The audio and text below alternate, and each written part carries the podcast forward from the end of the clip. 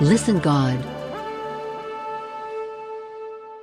ரோமர் அதிகாரம் ஒன்று ஒன்று இயேசு கிறிஸ்துவின் ஊழியக்காரனும் அப்போஸ்தலனாகும்படி அழைக்கப்பட்டவனும் தேவனுடைய சுவிசேஷத்திற்காக பிரித்தெடுக்கப்பட்டவனுமாகிய பவுல். இரண்டு ரோமாபுரியிலுள்ள தேவப்பிரியரும் பரிசுத்தவான்களாகும்படி அழைக்கப்பட்டவர்களுமாகிய அனைவருக்கும் எழுதுகிறதாவது மூன்று நம்முடைய பிதாவாகிய தேவனாலும் கர்த்தராகிய இயேசு கிறிஸ்துவினாலும் உங்களுக்கு கிருபையும் சமாதானமும் உண்டாவதாக. நான்கு இயேசு கிறிஸ்துவை குறித்து தேவன் தம்முடைய தீர்க்கதரிசிகள் மூலமாய் பரிசுத்த வேதாகமங்களில் முன்னே தம்முடைய சுவிசேஷத்தை பற்றி வாக்குத்தத்தம் பண்ணினபடி கர்த்தராகிய இயேசு கிறிஸ்துவானவர் ஐந்து மாம்சத்தின்படி தாவீதின் சந்ததியில் பிறந்தவரும் பரிசுத்தமுள்ள ஆவியின்படி தேவனுடைய சுதனென்று மரித்தோரிலிருந்து உயிர்த்தெழுந்ததினாலே பலமாய் ரூபிக்கப்பட்ட தேவகுமாரனுமாயிருக்கிறார். ஆறு அவர் சகல ஜாதிகளையும் அவர்களுக்குள் இயேசு கிறிஸ்துவினால் அழைக்கப்பட்டவர்களாகிய உங்களையும். ஏழு தமது நாமத்து நிமித்தம் விசுவாசத்துக்கு கீழ்ப்படிய பண்ணும் பொருட்டு எங்களுக்கு கிருபையையும் அப்போஸ்தல ஊழியத்தையும் அருளிச் செய்திருக்கிறார். எட்டு உங்கள் விசுவாசம் உலகமெங்கும் பிரசித்தமாகிறபடியினாலே முதலாவது நான் உங்களெல்லாருக்காகவும் இயேசு கிறிஸ்து மூலமாய் என் தேவனை ஸ்தோத்திரிக்கிறேன். ஒன்பது நான் ஜெபம் பண்ணும் போதெல்லாம் இடைவிடாமல் உங்களை நினைத்து கொண்டிருக்கிறதை குறித்து தமது குமாரனுடைய சுவிசேஷத்தினாலே என் ஆவியோடு நான் சேவிக்கிற தேவன் எனக்கு சாட்சியாயிருக்கிறார். பத்து நீங்கள் ஸ்திரப்படுவதற்காக ஆவிக்குரிய சில வரங்களை உங்களுக்கு கொடுக்கும்படிக்கும். பதினொன்று உங்களிலும் என்னிலும் உள்ள விசுவாசத்தினால் உங்களோடே கூட நானும் ஆறுதலடையும்படிக்கும். உங்களை காண வாஞ்சையாயிருக்கிறபடியினாலே பன்னிரண்டு எவ்விதத்திலாவது நான் உங்களிடத்தில் வருகிறதற்கு தேவனுடைய சித்தத்தினாலே எனக்கு நல்ல பிரயாணம் சீக்கிரத்தில் கிடைக்க வேண்டும் என்று வேண்டிக் கொள்ளுகிறேன். பதிமூன்று சகோதரரே புறஜாதிகளான மற்றவர்களுக்குள்ளே நான் பலனை அடைந்தது போல உங்களுக்குள்ளும் சில பலனை அடையும்படிக்கு உங்களிடத்தில் வர பலமுறை யோசனையாயிருந்தேன். ஆயினும் இதுவரைக்கும் எனக்கு தடையுண்டாயிற்று. என்று நீங்கள் அறியாதிருக்க எனக்கு மனதில்லை. பதினான்கு. கிரேக்கருக்கும் மற்ற அந்நியர்களுக்கும் ஞானிகளுக்கும் மூடருக்கும் நான் கடனாளியாயிருக்கிறேன். பதினைந்து. ஆகையால் ரோமாபுரியில் இருக்கிற உங்களுக்கும் என்னால் இயன்ற மட்டும் சுவிசேஷத்தை பிரசங்கிக்க விரும்புகிறேன். பதினாறு. கிறிஸ்துவின் சுவிசேஷத்தை குறித்து நான் வெட்கப்படேன் முன்பு யூதரிலும் பின்பு கிரேக்கரிலும் விசுவாசிக்கிறவனெவனோ அவனுக்கு இரட்சிப்பு உண்டாவதற்கு அது தேவபெலனாயிருக்கிறது. பதினேழு விசுவாசத்தினாலே நீதிமான் பிழைப்பான் என்று எழுதியிருக்கிறபடி விசுவாசத்தினால் உண்டாகும் தேவநீதி விசுவாசத்திற்கென்று அந்த சுவிசேஷத்தினால் வெளிப்படுத்தப்படுகிறது. பதினெட்டு சத்தியத்தை அநியாயத்தினாலே அடக்கி வைக்கிற மனுஷருடைய எல்லாவித அவபக்திக்கும் அநியாயத்துக்கும் விரோதமாய் தேவகோபம் வானத்திலிருந்து வெளிப்படுத்தப்பட்டிருக்கிறது. பத்தொன்பது தேவனை குறித்து அறியப்படுவது அவர்களுக்குள்ளே வெளிப்படுத்தப்பட்டிருக்கிறது. தேவனே அதை அவர்களுக்கு வெளிப்படுத்தியிருக்கிறார். இருபது எப்படியென்றால் காணப்படாதவைகளாகிய அவருடைய நித்திய வல்லமை தேவத்துவம் என்பவைகள் உண்டாக்கப்பட்டிருக்கிறவைகளினாலே உலகமுண்டானது முதற்கொண்டு தெளிவாய் காணப்படும். ஆதலால் அவர்கள் போக்கு சொல்ல இடமில்லை. இருபத்து ஒன்று அவர்கள் தேவனை அறிந்தும் அவரை தேவனென்று மகிமைப்படுத்தாமலும் ஸ்தோத்திரியாமலும் இருந்து தங்கள் சிந்தனைகளினாலே வீணரானார்கள். உணர்வில்லாத அவர்களுடைய இருதயம் இருளடைந்தது. இருபத்து இரண்டு அவர்கள் தங்களை ஞானிகள் என்று சொல்லியும் பைத்தியக்காரராகி. இருபத்து மூன்று அழிவில்லாத தேவனுடைய மகிமையை அழிவுள்ள மனுஷர்கள் பறவைகள் மிருகங்கள் ஊரும் பிராணிகள் ஆகிய இவைகளுடைய ரூபங்களுக்கு ஒப்பாக மாற்றினார்கள். இருபத்து நான்கு இது நிமித்தம் அவர்கள் தங்கள் இருதயத்திலுள்ள இச்சைகளினாலே ஒருவரோடொருவர் தங்கள் சரீரங்களை அவமானப்படுத்தத்தக்கதாக தேவன் அவர்களை அசுத்தத்திற்கு ஒப்பு கொடுத்தார். இருபத்து ஐந்து தேவனுடைய சத்தியத்தை அவர்கள் பொய்யாக மாற்றி சிருஷ்டிகரை தொழுது சேவியாமல் சிருஷ்டியை தொழுது சேவித்தார்கள். அவரே என்றென்றைக்கும் ஸ்தோத்திரிக்கப்பட்டவர். ஆமென். இருபத்து ஆறு இது நிமித்தம் தேவன் அவர்களை இழிவான இச்சை ரோகங்களுக்கு ஒப்பு கொடுத்தார் அந்தப்படியே அவர்களுடைய பெண்கள் சுபாவ அனுபோகத்தை சுபாவத்துக்கு விரோதமான அனுபோகமாக மாற்றினார்கள். இருபத்து ஏழு அப்படியே ஆண்களும் பெண்களை சுபாவப்படி அனுபவியாமல் ஒருவர் மேலொருவர் விரகதாபத்தினாலே பொங்கி ஆணோடே ஆண் அவலட்சணமானதை நடப்பித்து தங்கள் தப்பிதத்திற்கு தகுதியான பலனை தங்களுக்குள் அடைந்தார்கள். இருபத்து எட்டு தேவனை அறியும் அறிவை பற்றி கொண்டிருக்க அவர்களுக்கு மனதில்லாதிருந்தபடியால் தகாதவைகளை செய்யும்படி தேவன் அவர்களை கேடான சிந்தைக்கு ஒப்பு கொடுத்தார். இருபத்து ஒன்பது அவர்கள் சகலவித அநியாயத்தினாலும் வேசித்தனத்தினாலும் துரோகத்தினாலும் பொருளாசையினாலும் குரோதத்தினாலும் நிறையப்பட்டு பொறாமையினாலும் கொலையினாலும் வாக்குவாதத்தினாலும் வஞ்சகத்தினாலும் வன்மத்தினாலும் நிறைந்தவர்களுமாய் முப்பது. புறங்கூறுகிறவர்களுமாய் அவதூறு பண்ணுகிறவர்களுமாய் தேவபகைஞருமாய் துராகிருதம் பண்ணுகிறவர்களுமாய் அகந்தையுள்ளவர்களுமாய் வீம்புக்காரருமாய் பொல்லாதவைகளை யோசித்து பிணைக்கிறவர்களுமாய் பெற்றாருக்கு கீழ்ப்படியாதவர்களுமாய் முப்பத்து ஒன்று உணர்வில்லாதவர்களுமாய் உடன்படிக்கைகளை மீறுகிறவர்களுமாய் சுபாவ அன்பில்லாதவர்களுமாய் இணங்காதவர்களுமாய் இரக்கமில்லாதவர்களுமாய் இருக்கிறார்கள். முப்பத்து இரண்டு இப்படிப்பட்டவைகளை செய்கிறவர்கள். மரணத்திற்கு பாத்திரராயிருக்கிறார்கள் என்று தேவன் தீர்மானித்த நீதியான தீர்ப்பை அவர்கள் அறிந்திருந்தும் அவைகளை தாங்களே செய்கிறதுமல்லாமல் அவைகளை செய்கிற மற்றவர்களிடத்தில் பிரியப்படுகிறவர்களுமாயிருக்கிறார்கள் Listen God. ரோமர் அதிகாரம் இரண்டு ஒன்று ஆகையால் மற்றவர்களை குற்றவாளியாக தீர்க்கிறவனே நீ யாரானாலும் சரி போக்கு சொல்ல உனக்கு இடமில்லை. நீ குற்றமாக தீர்க்கிறவைகள் எவைகளோ அவைகளை நீயே செய்கிறபடியால் நீ மற்றவர்களை குறித்து சொல்லுகிற தீர்ப்பினாலே உன்னைத்தானே குற்றவாளியாக தீர்க்கிறாய். இரண்டு இப்படிப்பட்டவைகளை செய்கிறவர்களுக்கு தேவனுடைய நியாய தீர்ப்பு சத்தியத்தின்படியே இருக்கிறதென்று அறிந்திருக்கிறோம். மூன்று இப்படிப்பட்டவைகளை செய்கிறவர்களை குற்றவாளிகள் என்று தீர்த்தும் அவைகளையே செய்கிறவனே. நீ தேவனுடைய நியாய தீர்ப்புக்கு தப்பிக்கொள்ளலாம் என்று நினைக்கிறாயா நான்கு? அல்லது தேவதயவு நீ குணப்படும்படி உன்னை ஏவுகிறதென்று அறியாமல் அவருடைய தயவு பொறுமை நீடிய சாந்தம் இவைகளின் ஐசுவரியத்தை அசட்டை பண்ணுகிறாயோ? ஐந்து உன் மனக்கடினத்திற்கும் குணப்படாத இருதயத்திற்கும் ஏற்றபடி தேவனுடைய நீதியுள்ள தீர்ப்பு வெளிப்படும். கோபாக்கினை நாளிலே உனக்காக கோபாக்கினையை குவித்துக் கொள்ளுகிறாயே? ஆறு தேவன் அவனவனுடைய கிரியைகளுக்கு தக்கதாய் அவனவனுக்கு பலனளிப்பார் ஏழு சோர்ந்து போகாமல் நற்கிரியைகளை செய்து மகிமையையும் கணத்தையும் அழியாமையையும் தேடுகிறவர்களுக்கு நித்திய ஜீவனை அளிப்பார். எட்டு சண்டைக்காரராயிருந்து சத்தியத்திற்கு கீழ்ப்படியாமல் அநியாயத்திற்கு கீழ்ப்படிந்திருக்கிறவர்களுக்கோ உக்கிரகோபாக்கினை வரும். ஒன்பது முன்பு யூதரிலும் பின்பு கிரேக்கரிலும் பொல்லாங்கு செய்கிற எந்த மனுஷ ஆத்துமாவுக்கும் உபத்திரவமும் வியாகுலமும் உண்டாகும். பத்து முன்பு யூதரிலும் பின்பு கிரேக்கரிலும் எவன் நன்மை செய்கிறானோ அவனுக்கு மகிமையும் கணமும் சமாதானமும் உண்டாகும். பதினொன்று தேவனிடத்தில் பட்சபாதமில்லை. பன்னிரண்டு எவர்கள் நியாயப்பிரமாணம் இல்லாமல் பாவஞ்செய்கிறார்களோ அவர்கள் நியாயப்பிரமாணம் இல்லாமல் கெட்டுப்போவார்கள். எவர்கள் நியாயப்பிரமாணத்துக்குட்பட்டவர்களாய் பாவஞ்செய்கிறார்களோ அவர்கள் நியாயப்பிரமாணத்தினாலே ஆக்கினை தீர்ப்படைவார்கள். பதிமூன்று.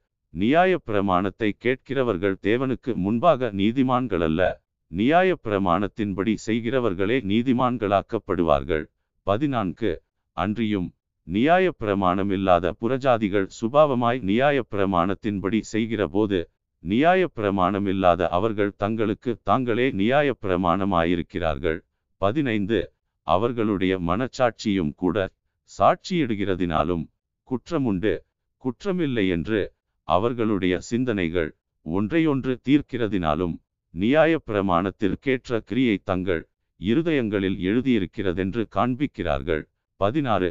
என் சுவிசேஷத்தின்படியே தேவன் இயேசு கிறிஸ்துவை கொண்டு மனுஷருடைய அந்தரங்கங்களை குறித்து நியாய தீர்ப்பு கொடுக்கும் நாளிலே இது விளங்கும். பதினேழு.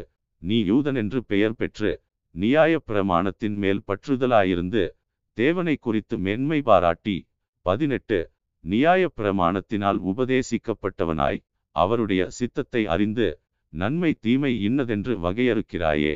பத்தொன்பது நீ உன்னை குருடருக்கு வழிகாட்டியாகவும் அந்தகாரத்தில் உள்ளவர்களுக்கு வெளிச்சமாகவும். இருபது பேதைகளுக்கு போதகனாகவும் குழந்தைகளுக்கு உபாத்தியாயனாகவும் நியாயப் பிரமாணத்தின் அறிவையும் சத்தியத்தையும் காட்டிய சட்டமுடையவனாகவும் எண்ணுகிறாயே. இருபத்து ஒன்று இப்படியிருக்க மற்றவனுக்கு போதிக்கிற நீ உனக்குத்தானே போதியாமல் இருக்கலாமா? களவு செய்யக்கூடாதென்று பிரசங்கிக்கிற நீ களவு செய்யலாமா? இருபத்து இரண்டு. விபசாரம் செய்யக்கூடாதென்று சொல்லுகிற நீ விபசாரம் செய்யலாமா? விக்கிரகங்களை அருவருக்கிற நீ கோவில்களை கொள்ளையிடலாமா? இருபத்து மூன்று. நியாய பிரமாணத்தை குறித்து மேன்மை பாராட்டுகிற நீ நியாயப் பிரமாணத்தை மீறி நடந்து தேவனை கனவீனம் பண்ணலாமா? இருபத்து நான்கு எழுதியிருக்கிறபடி தேவனுடைய நாமம் புறஜாதிகளுக்குள்ளே உங்கள் மூலமாய் தூஷிக்கப்படுகிறதே. இருபத்து ஐந்து நீ நியாயப் பிரமாணத்தை கைக்கொண்டு நடந்தால் விருத்த சேதனம் பிரயோஜனமுள்ளதுதான்.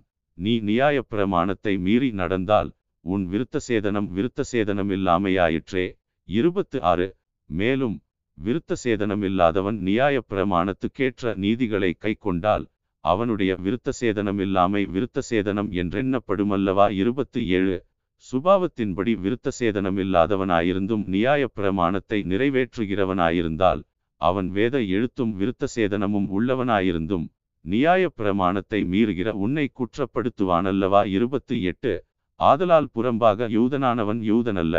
புறம்பாக மாம்சத்தில் செய்யப்படும் விருத்த சேதனமும் விருத்த சேதனமல்ல இருபத்து ஒன்பது. உள்ளத்திலே யூதனானவனே யூதன் எழுத்தின்படி உண்டாகாமல் ஆவியின்படி இருதயத்தில் உண்டாகும் விருத்த சேதனமே விருத்த சேதனம் இப்படிப்பட்டவனுக்குரிய புகழ்ச்சி மனுஷராலே அல்ல தேவனாலே உண்டாயிருக்கிறது. Listen God. ரோமர் அதிகாரம் மூன்று ஒன்று இப்படியானால் யூதனுடைய மேன்மை என்ன? விருத்த சேதனத்தினாலே பிரயோஜனம் என்ன? இரண்டு அது எவ்விதத்திலும் மிகுதியாயிருக்கிறது. தேவனுடைய வாக்கியங்கள் அவர்களிடத்தில் ஒப்புவிக்கப்பட்டது. விசேஷித்த மேன்மையாமே. மூன்று சிலர் விசுவாசியாமற் போனாலும் என்ன அவர்களுடைய அவிசுவாசம் தேவனுடைய உண்மையை அவமாக்குமோ? நான்கு அப்படியாக்க மாட்டாது. நீர் உம்முடைய வசனங்களில் நீதிபரராய் விளங்கவும் உம்முடைய நியாயம் விசாரிக்கப்படும்போது வெற்றியடையவும் இப்படியாயிற்று என்று எழுதியிருக்கிறபடி தேவனே சத்தியபரர் என்றும் எந்த மனுஷனும் பொய்யன் என்றும் சொல்வோமாக? ஐந்து நான் மனுஷர் பேசுகிற பிரகாரமாய் பேசுகிறேன். நம்முடைய அநீதி தேவனுடைய நீதியை விளங்க பண்ணினால் என்ன சொல்லுவோம்? கோபாக்கினையை செலுத்துகிற தேவன் அநீதராயிருக்கிறார் என்று சொல்லலாமா? ஆறு அப்படி சொல்லக்கூடாது. சொல்லக்கூடுமானால் தேவன் உலகத்தை நியாயந்தீர்ப்பதெப்படி? ஏழு அன்றியும் என் பொய்யினாலே தேவனுடைய சத்தியம் அவருக்கு மகிமையுண்டாக விளங்கினதுண்டானால் இனி நான் பாவி என்று தீர்க்கப்படுவானேன் எட்டு நன்மை வரும்படிக்கு தீமை செய்வோமாக என்றும் சொல்லலாமல்லவா நாங்கள்? அப்படி போதிக்கிறவர்கள் என்றும் சிலர் எங்களை தூஷித்துச் சொல்லுகிறார்களே அப்படி போதிக்கிறவர்கள் மேல் வரும் ஆக்கினை நீதியாயிருக்கும். ஒன்பது ஆனாலும் என்ன அவர்களை பார்க்கிலும் நாங்கள் விசேஷித்தவர்களா? எவ்வளவேனும் விசேஷித்தவர்களல்ல யூதர் கிரேக்கர் யாவரும் பாவத்திற்குட்பட்டவர்கள் என்பதை முன்பு திருஷ்டாந்தப்படுத்தினோமே. பத்து. அந்தப்படியே நீதிமான் ஒருவனாகிலும் இல்லை. பதினொன்று. உணர்வுள்ளவன் இல்லை. தேவனை தேடுகிறவன் இல்லை. பன்னிரண்டு. எல்லாரும் வழிதப்பி ஏகமாய் கெட்டுப்போனார்கள். நன்மை செய்கிறவன் இல்லை. ஒருவனாகிலும் இல்லை. பதிமூன்று. அவர்கள் தொண்டை திறக்கப்பட்ட பிரேத குழி தங்கள் நாவுகளால் வஞ்சனை செய்கிறார்கள். அவர்களுடைய உதடுகளின் கீழே பாம்பின் விஷம் இருக்கிறது. பதினான்கு. அவர்கள் வாய் சபிப்பினாலும் கசப்பினாலும் நிறைந்திருக்கிறது. பதினைந்து. அவர்கள் கால்கள் இரத்தஞ்சிந்துகிறதற்கு தீவிரிக்கிறது. பதினாறு. நாசமும் நிர்பந்தமும் அவர்கள் வழிகளில் இருக்கிறது. பதினேழு. சமாதான வழியை அவர்கள் அறியாதிருக்கிறார்கள். பதினெட்டு. அவர்கள் கண்களுக்கு முன்பாக தெய்வபயமில்லை என்று எழுதியிருக்கிறதே. பத்தொன்பது. மேலும் வாய்கள் யாவும் அடைக்கப்படும்படிக்கும் உலகத்தார் யாவரும் தேவனுடைய ஆக்கினை தீர்ப்புக்கு ஏதுவானவர்களாகும்படிக்கும் நியாயப்பிரமாணம் சொல்லுகிறதெல்லாம் நியாயப் பிரமாணத்துக்கு உட்பட்டிருக்கிறவர்களுக்கே சொல்லுகிறதென்று அறிந்திருக்கிறோம். இருபது. இப்படியிருக்க பாவத்தை அறிகிற அறிவு நியாயப் பிரமாணத்தினால் வருகிறபடியால் எந்த மனுஷனும் நியாயப் பிரமாணத்தின் கிரியையினாலே தேவனுக்கு முன்பாக நீதிமானாக்கப்படுவதில்லை. இருபத்து ஒன்று. இப்படியிருக்க நியாயப் பிரமாணம் இல்லாமல் தேவநீதி வெளியாக்கப்பட்டிருக்கிறது. அதை குறித்து நியாயப் பிரமாணமும் தீர்க்கதரிசனங்களும் சாட்சியிடுகிறது. இருபத்தி இரண்டு. அது இயேசு கிறிஸ்துவை பற்றும் விசுவாசத்தினாலே பலிக்கும். தேவநீதியே விசுவாசிக்கிற எவர்களுக்குள்ளும் எவர்கள் மேலும் அது பலிக்கும்? வித்தியாசமே இல்லை. இருபத்து மூன்று. எல்லாரும் பாவஞ்செய்து தேவமகிமையற்றவர்களாகி. இருபத்து நான்கு. இலவசமாய் அவருடைய கிருபையினாலே கிறிஸ்து இயேசுவிலுள்ள மீட்பை கொண்டு நீதிமான்களாக்கப்படுகிறார்கள். இருபத்து ஐந்து தேவன் பொறுமையாயிருந்த முற்காலத்தில் நடந்த பாவங்களை தாம் பொறுத்து கொண்டதை குறித்து தம்முடைய நீதியை காண்பிக்கும் பொருட்டாகவும் தாம் நீதியுள்ளவரும் இயேசுவினிடத்தில் விசுவாசமாயிருக்கிறவனை நீதிமானாக்குகிறவருமாய் விளங்கும்படி இக்காலத்திலே தமது நீதியை காண்பிக்கும் பொருட்டாகவும் இருபத்து ஆறு கிறிஸ்து இயேசுவினுடைய இரத்தத்தை பற்றும் விசுவாசத்தினாலே பலிக்கும் கிருபாதார பலியாக அவரையே ஏற்படுத்தினார். இருபத்து ஏழு இப்படியிருக்க மேன்மை பாராட்டல் எங்கே அது நீக்கப்பட்டதே? எந்த பிரமாணத்தினாலே கிரியா பிரமாணத்தினாலேயா அல்ல? விசுவாச பிரமாணத்தினாலேயே. இருபத்து எட்டு ஆதலால் மனுஷன் நியாய பிரமாணத்தின் கிரியைகள் இல்லாமல் விசுவாசத்தினாலேயே நீதிமானாக்கப்படுகிறான் என்று தீர்க்கிறோம். இருபத்து ஒன்பது தேவன் யூதருக்கு மாத்திரமா தேவன் புறஜாதிகளுக்கும்? தேவனல்லவா? ஆம் புறஜாதிகளுக்கும் அவர் தேவன்தான். முப்பது. விருத்த சேதனமுள்ளவர்களை விசுவாசத்தினாலும் விருத்த சேதனமில்லாதவர்களை விசுவாசத்தின் மூலமாயும் நீதிமான்களாக்குகிற தேவன் ஒருவரே. முப்பத்து ஒன்று. அப்படியானால் விசுவாசத்தினாலே நியாயப் பிரமாணத்தை அவமாக்குகிறோமா? அப்படியல்ல. நியாயப் பிரமாணத்தை நிலைநிறுத்துகிறோமே. Listen God. ரோமர் அதிகாரம் நான்கு. ஒன்று அப்படியானால் நம்முடைய தகப்பனாகிய ஆபிரகாம் மாம்சத்தின்படி எண்ணத்தை கண்டடைந்தான் என்று சொல்லுவோம். இரண்டு ஆபிரகாம் கிரியைகளினாலே நீதிமானாக்கப்பட்டானாகில் மேன்மை பாராட்ட அவனுக்கு ஏது உண்டு? ஆகிலும் தேவனுக்கு முன்பாக மேன்மை பாராட்ட ஏதுவில்லை. மூன்று வேதவாக்கியம் என்ன சொல்லுகிறது? ஆபிரகாம் தேவனை விசுவாசித்தான் அது அவனுக்கு நீதியாக எண்ணப்பட்டது என்று சொல்லுகிறது. நான்கு கிரியை செய்கிறவனுக்கு வருகிற கூலி கிருபை என்றெண்ணப்படாமல் கடன் என்றெண்ணப்படும். ஐந்து ஒருவன் கிரியை செய்யாமல் பாவியை நீதிமானாக்குகிறவரிடத்தில் விசுவாசம் வைக்கிறவனாயிருந்தால் அவனுடைய விசுவாசமே அவனுக்கு நீதியாக எண்ணப்படும். ஆறு அந்தப்படி கிரியைகள் இல்லாமல் தேவனாலே நீதிமான் என்றெண்ணப்படுகிற மனுஷனுடைய பாக்கியத்தை காண்பிக்கும் பொருட்டு ஏழு எவர்களுடைய அக்கிரமங்கள் மன்னிக்கப்பட்டதோ எவர்களுடைய பாவங்கள் மூடப்பட்டதோ அவர்கள் பாக்கியவான்கள். எட்டு எவனுடைய பாவத்தை கர்த்தர் எண்ணாதிருக்கிறாரோ அவன் பாக்கியவான் என்று தாவீது சொல்லியிருக்கிறான். ஒன்பது இந்த பாக்கியம் விருத்த சேதனம் உள்ளவனுக்கு மாத்திரம் வருமோ? விருத்த சேதனம் இல்லாதவனுக்கும் வருமோ? ஆபிரகாமுக்கு விசுவாசம் நீதியாக எண்ணப்பட்டது என்று சொல்லுகிறோமே. பத்து அது எப்பொழுது? அவனுக்கு அப்படி எண்ணப்பட்டது. அவன் விருத்த சேதனமுள்ளவனாயிருந்த போதோ விருத்த சேதனமில்லாதவனாயிருந்த போதோ விருத்த சேதனமுள்ளவனாயிருந்த போதல்ல விருத்த சேதனமில்லாதவனாயிருந்த போதே பதினொன்று மேலும் விருத்த சேதனம் இல்லாத காலத்தில் அவன் விசுவாசத்தினாலே அடைந்த நீதிக்கு முத்திரையாக விருத்த சேதனமாகிய அடையாளத்தை பெற்றான்.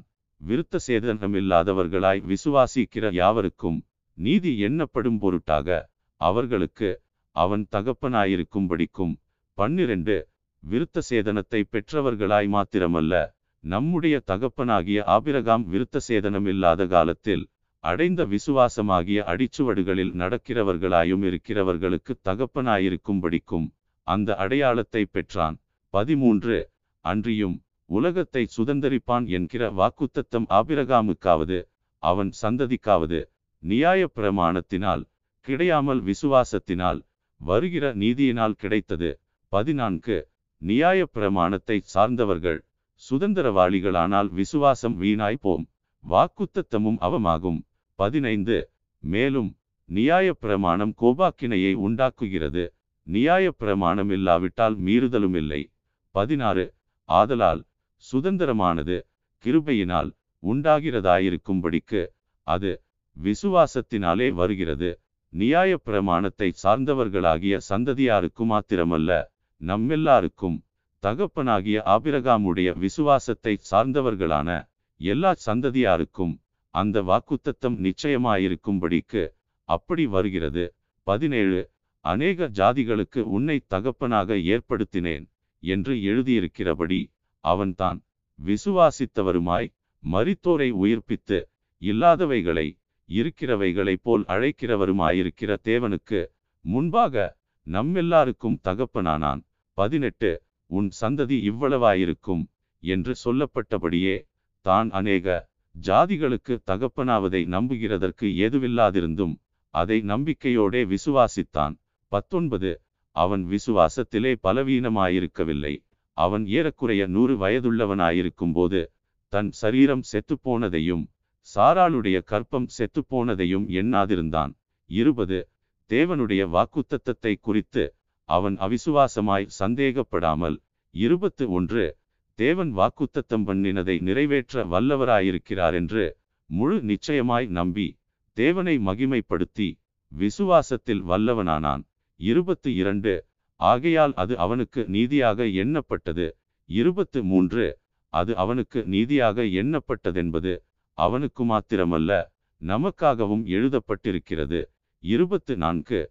நம்முடைய கர்த்தராகிய இயேசுவை மரித்தோரிலிருந்து எழுப்பினவரை விசுவாசிக்கிற நமக்கும் அப்படியே எண்ணப்படும். இருபத்து ஐந்து. அவர் நம்முடைய பாவங்களுக்காக ஒப்பு கொடுக்கப்பட்டும் நாம் நீதிமான்களாக்கப்படுவதற்காக எழுப்பப்பட்டும் இருக்கிறார். Listen God. ரோமர் அதிகாரம் ஐந்து. ஒன்று. இவ்விதமாக நாம் விசுவாசத்தினாலே நீதிமான்களாக்கப்பட்டிருக்கிறபடியால் நம்முடைய கர்த்தராகிய இயேசு கிறிஸ்து மூலமாய் தேவனிடத்தில் சமாதானம் பெற்றிருக்கிறோம். இரண்டு. அவர் மூலமாய் நாம் இந்த கிருபையில் பிரவேசிக்கும் சிலாக்கியத்தை விசுவாசத்தினால் பெற்று நிலை கொண்டிருந்து தேவமகிமையை அடைவோம் என்கிற நம்பிக்கையினாலே மேன்மை பாராட்டுகிறோம். மூன்று. அது மாத்திரமல்ல உபத்திரவம் பொறுமையையும் பொறுமை பரீட்சையையும் பரீட்சை நம்பிக்கையையும் உண்டாக்குகிறதென்று நாங்கள் அறிந்து நான்கு உபத்திரவங்களிலேயும் மேன்மை பாராட்டுகிறோம்.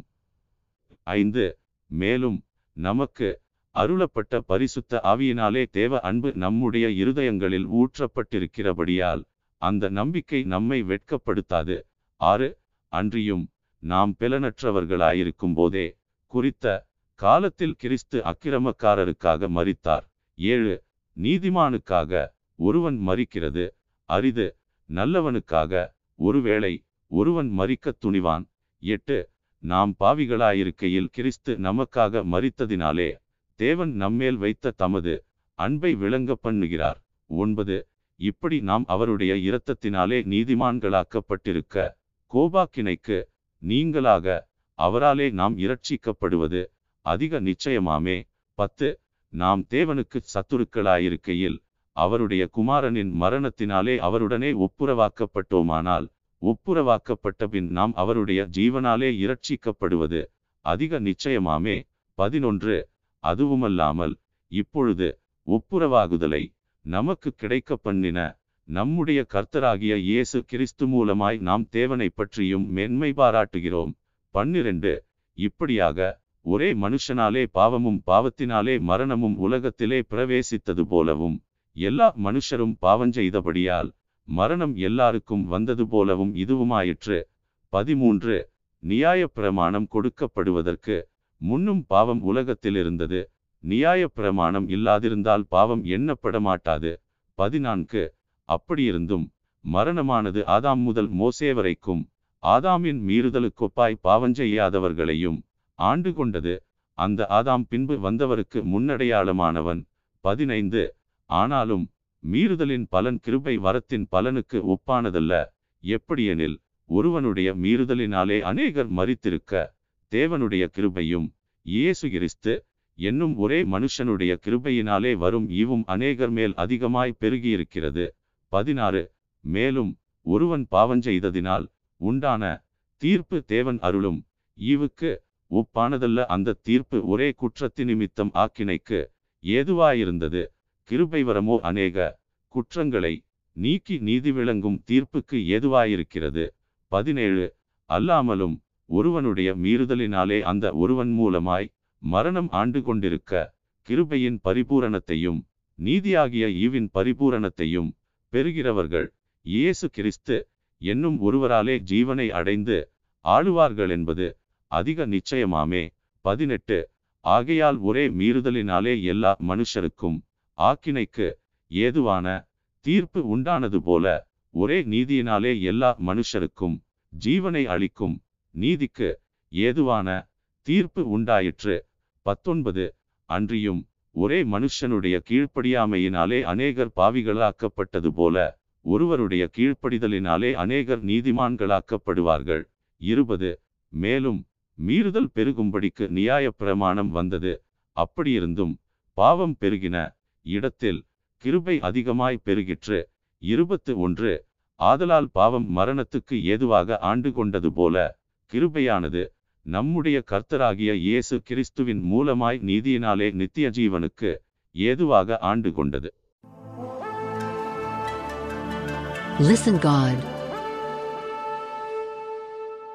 ரோமர் அதிகாரம் ஆறு. ஒன்று. ஆகையால் என்ன சொல்லுவோம்? கிருபை பெருகும்படிக்கு பாவத்திலே நிலை நிற்கலாம் என்று சொல்லுவோமா கூடாதே? இரண்டு. பாவத்துக்கு மறித்த நாம் இனி அதிலே எப்படி பிழைப்போம்? மூன்று. கிறிஸ்து இயேசுவுக்குள்ளாக ஞானஸ்நானம் பெற்ற நாமனைவரும் அவருடைய மரணத்துக்குள்ளாக ஞானஸ்நானம் பெற்றதை அறியாமல் இருக்கிறீர்களா? நான்கு. மேலும் பிதாவின் மகிமையினாலே கிறிஸ்து மரித்தோரிலிருந்து எழுப்பப்பட்டது போல நாமும் புதிதான ஜீவனுள்ளவர்களாய் நடந்து கொள்ளும்படிக்கு அவருடைய மரணத்திற்குள்ளாக்கும் ஞானஸ்நானத்தினாலே கிறிஸ்துவுடனே கூட அடக்கம் பண்ணப்பட்டோம். ஐந்து ஆதலால் அவருடைய மரணத்தின் சாயலில் நாம் இணைக்கப்பட்டவர்களானால் அவர் உயிர்த்தெழுதலின் சாயலிலும் இணைக்கப்பட்டிருப்போம். ஆறு நாம் இனி பாவத்துக்கு ஊழியஞ்செய்யாதபடிக்கு பாவசரீரம் ஒழிந்து போகும் பொருட்டாக நம்முடைய பழைய மனுஷன் அவரோடே கூட சிலுவையில் அறையப்பட்டதென்று அறிந்திருக்கிறோம். ஏழு மரித்தவன் பாவத்துக்கு நீங்கி விடுதலையாக்கப்பட்டிருக்கிறானே. எட்டு ஆகையால் கிறிஸ்துவுடனே கூட நாம் மறித்தோமானால் அவருடனே கூட பிழைத்தும் இருப்போம் என்று நம்புகிறோம். ஒன்பது மரித்தோரிலிருந்து எழுந்த கிறிஸ்து இனி மறிப்பதில்லை என்று அறிந்திருக்கிறோம். மரணம் இனி அவரை ஆண்டு கொள்வதில்லை பத்து அவர் மறித்தது பாவத்திற்கென்று ஒரேதரம் மரித்தார் அவர் பிழைத்திருக்கிறது தேவனுக்கென்று பிழைத்திருக்கிறார். பதினொன்று அப்படியே நீங்களும் உங்களை பாவத்திற்கு மறித்தவர்களாகவும் நம்முடைய கர்த்தராகிய இயேசு கிறிஸ்துவுக்குள் தேவனுக்கென்று பிழைத்திருக்கிறவர்களாகவும் எண்ணிக்கொள்ளுங்கள். பன்னிரண்டு ஆகையால் நீங்கள் சரீர இச்சைகளின்படி பாவத்திற்கு கீழ்ப்படியத்தக்கதாக சாவுக்கேதுவான உங்கள் சரீரத்தில் பாவம் ஆளாதிருப்பதாக. பதிமூன்று நீங்கள் உங்கள் அவயவங்களை அநீதியின் ஆயுதங்களாக பாவத்திற்கு ஒப்புக்கொடாமல் உங்களை மறித்தோரிலிருந்து பிழைத்திருக்கிறவர்களாக தேவனுக்கு ஒப்புக் கொடுத்து உங்கள் அவயவங்களை நீதிக்குரிய ஆயுதங்களாக தேவனுக்கு ஒப்புக் கொடுங்கள். பதினான்கு. நீங்கள் நியாயப்பிரமாணத்திற்கு கீழ்ப்பட்டிராமல் கிருபைக்கு கீழ்ப்பட்டிருக்கிறபடியால் பாவம் உங்களை மேற்கொள்ள மாட்டாது. பதினைந்து. இதனால் என்ன? நாம் நியாயப்பிரமாணத்திற்கு கீழ்ப்பட்டிராமல் கிருபைக்கு கீழ்ப்பட்டிருக்கிறபடியால் பாவஞ்செய்யலாமா? கூடாதே. பதினாறு. மரணத்துக்கேதுவான பாவத்துக்கானாலும் நீதிக்கேதுவான கீழ்ப்படிதலுக்கானாலும் எதற்கு கீழ்ப்படியும்படி உங்களை அடிமைகளாக ஒப்புக் கொடுக்கிறீர்களோ அதற்கே கீழ்ப்படுகிற அடிமைகளாயிருக்கிறீர்கள் என்று அறியீர்களா? பதினேழு.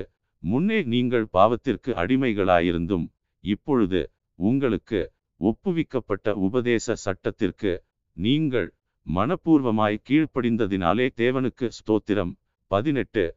பாவத்தினின்று நீங்கள் விடுதலையாக்கப்பட்டு நீதிக்கு அடிமைகளானீர்கள்.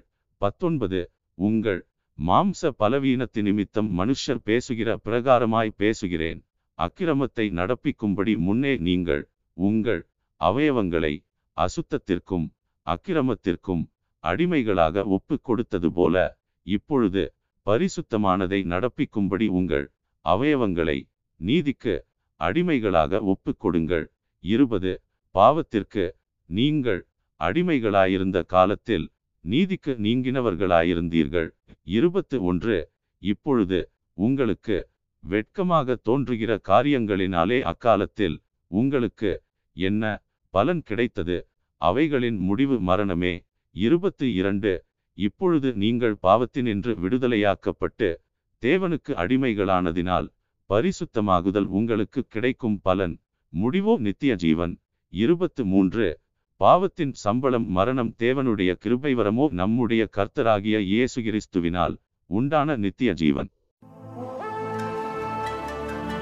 Listen God. ரோமர் அதிகாரம் ஏழு ஒன்று நியாய பிரமாணத்தை அறிந்திருக்கிறவர்களுடனே பேசுகிறேன். சகோதரரே ஒரு மனுஷன் உயிரோடிருக்கும் அளவும் நியாய பிரமாணம் அவனை ஆளுகிறதென்று அறியாமலிருக்கிறீர்களா இரண்டு?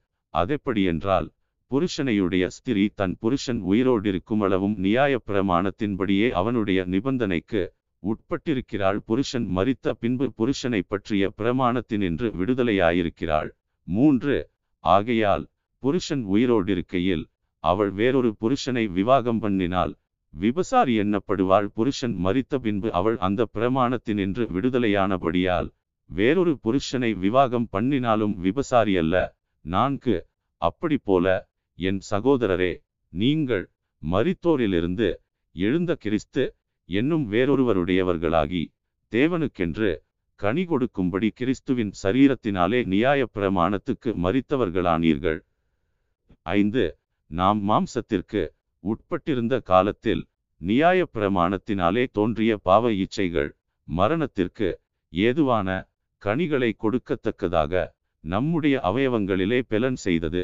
ஆறு இப்பொழுதோ நாம் பழமையான எழுத்தின்படியல்ல புதுமையான ஆவியின்படி ஊழியஞ்செய்யத்தக்கதாக நம்மை கட்டியிருந்த நியாய பிரமாணத்துக்கு நாம் மறித்தவர்களாகி அதினின்று விடுதலையாக்கப்பட்டிருக்கிறோம்.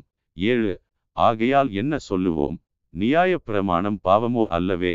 பாவம் இன்னதென்று நியாய பிரமாணத்தினால் நான் அறிந்தேனேயன்றி மற்றபடி அறியவில்லை. இச்சியாதிருப்பாயாக என்று நியாய பிரமாணம் சொல்லாதிருந்தால் இச்சை பாவம் என்று நான் அறியாமல் இருப்பேனே எட்டு பாவமானது கற்பனையினாலே சமயம் பெற்று சகலவித இச்சைகளையும் என்னில் நடப்பித்தது. நியாய பிரமாணம் இல்லாவிட்டால் பாவம் செத்ததாயிருக்குமே.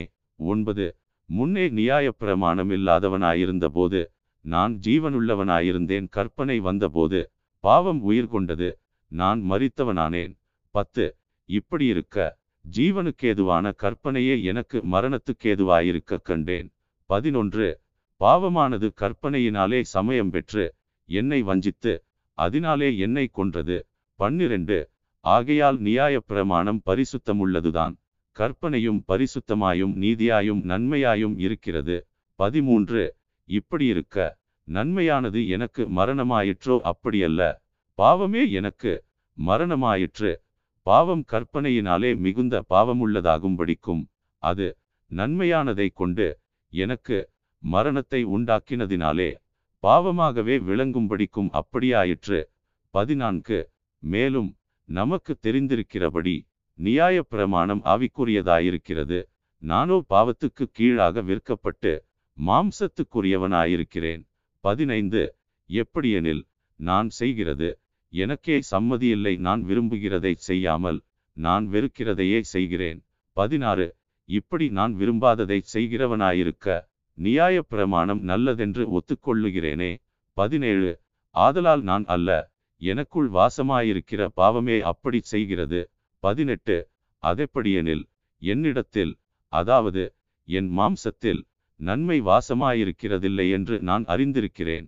நன்மை செய்ய வேண்டும் என்கிற விருப்பம் என்னிடத்தில் இருக்கிறது நன்மை செய்வதோ என்னிடத்தில் இல்லை பத்தொன்பது ஆதலால் நான் விரும்புகிற நன்மையை செய்யாமல் விரும்பாத தீமையையே செய்கிறேன். இருபது. அந்தப்படி நான் விரும்பாததை நான் செய்தால் நான் அல்ல எனக்குள்ளே வாசமாயிருக்கிற பாவமே அப்படி செய்கிறது. இருபத்து ஒன்று. ஆனபடியால் நன்மை செய்ய விரும்புகிற என்னிடத்தில் தீமையுண்டென்கிற ஒரு பிரமாணத்தை காண்கிறேன். இருபத்து இரண்டு. உள்ளான மனுஷனுக்கேற்றபடி தேவனுடைய நியாய பிரமாணத்தின் மேல் பிரியமாயிருக்கிறேன். இருபத்து மூன்று. ஆகிலும் என் மனதின் பிரமாணத்துக்கு விரோதமாய் போராடுகிற வேறொரு பிரமாணத்தை என் அவயவங்களில் இருக்க காண்கிறேன். அது என் அவயவங்களில் உண்டாயிருக்கிற பாவப்பிரமாணத்துக்கு என்னை சிறையாக்கிக் கொள்ளுகிறது. இருபத்து நான்கு. நிர்பந்தமான மனுஷன் நான் இந்த மரண சரீரத்தினின்று யார் என்னை விடுதலையாக்குவார்? இருபத்து ஐந்து. நம்முடைய கர்த்தராகிய இயேசு கிறிஸ்து மூலமாய் தேவனை ஸ்தோத்திரிக்கிறேன். ஆதலால் நானே என் மனதினாலே தேவனுடைய நியாய பிரமாணத்துக்கும் மாம்சத்தினாலேயோ பாவப்பிரமாணத்துக்கும் ஊழியஞ்செய்கிறேன்.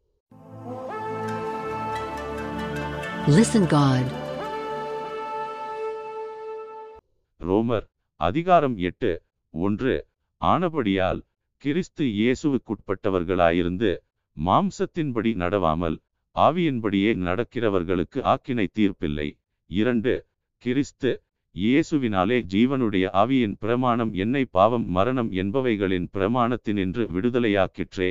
மூன்று அதெப்படியெனில் மாம்சத்தினாலே பலவீனமாயிருந்த நியாயப் பிரமாணம் செய்யக்கூடாததை தேவனே செய்யும்படிக்கு தம்முடைய குமாரனை பாவமாம்சத்தின் சாயலாகவும் பாவத்தை போக்கும் பலியாகவும் அனுப்பி மாம்சத்திலே பாவத்தை ஆக்கினைக்குள்ளாக தீர்த்தார். நான்கு மாம்சத்தின்படி நடவாமல் ஆவியின்படி நடக்கிற நம்மிடத்தில் நியாய பிரமாணத்தின் நீதி நிறைவேறும்படிக்கே அப்படி செய்தார்.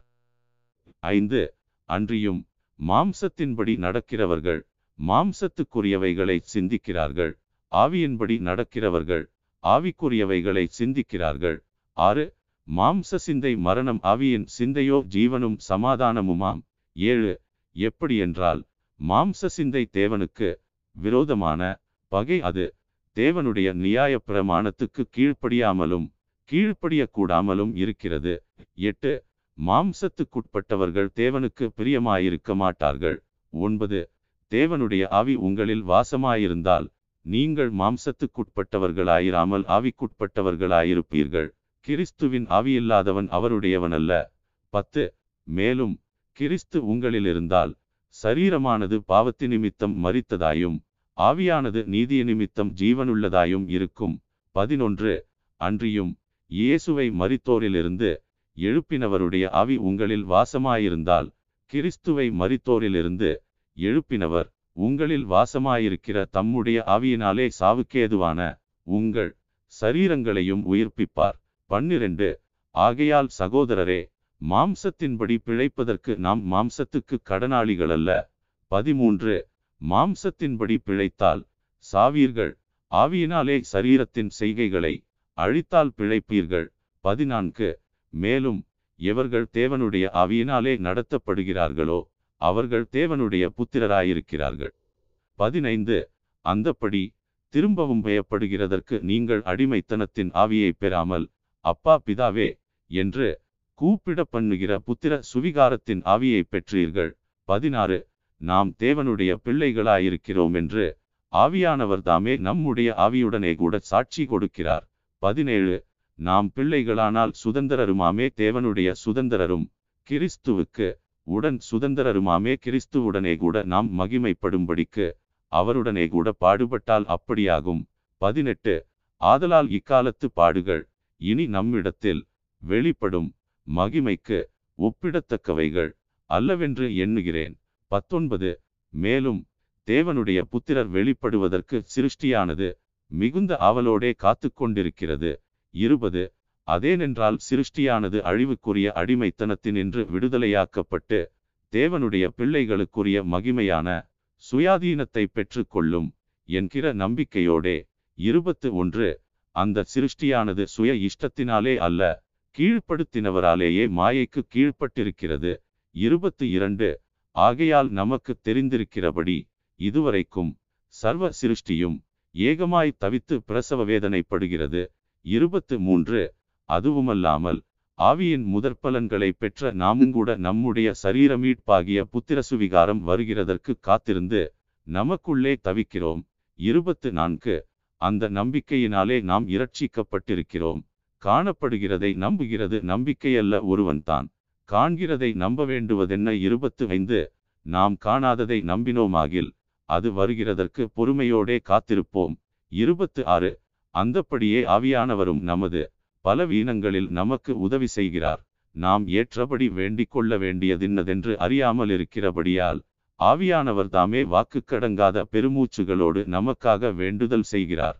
இருபத்து ஏழு ஆவியானவர் தேவனுடைய சித்தத்தின்படியே பரிசுத்தவான்களுக்காக வேண்டுதல் செய்கிறபடியால் இருதயங்களை ஆராய்ந்து பார்க்கிறவர். ஆவியின் சிந்தை இன்னதென்று அறிவார். இருபத்து எட்டு. அன்றியும் அவருடைய தீர்மானத்தின்படி அழைக்கப்பட்டவர்களாய் தேவனிடத்தில் அன்பு கூறுகிறவர்களுக்கு சகலமும் நன்மைக்கு ஏதுவாக நடக்கிறதென்று அறிந்திருக்கிறோம். இருபத்து ஒன்பது. தம்முடைய குமாரன் அநேக சகோதரருக்குள்ளே முதற்பேரானவராயிருக்கும் பொருட்டு தேவன் எவர்களை முன்னறிந்தாரோ அவர்களை தமது குமாரனுடைய சாயலுக்கு ஒப்பாயிருப்பதற்கு முன்குறித்திருக்கிறார் முப்பது. எவர்களை முன்குறித்தாரோ அவர்களை அழைத்தும் இருக்கிறார்.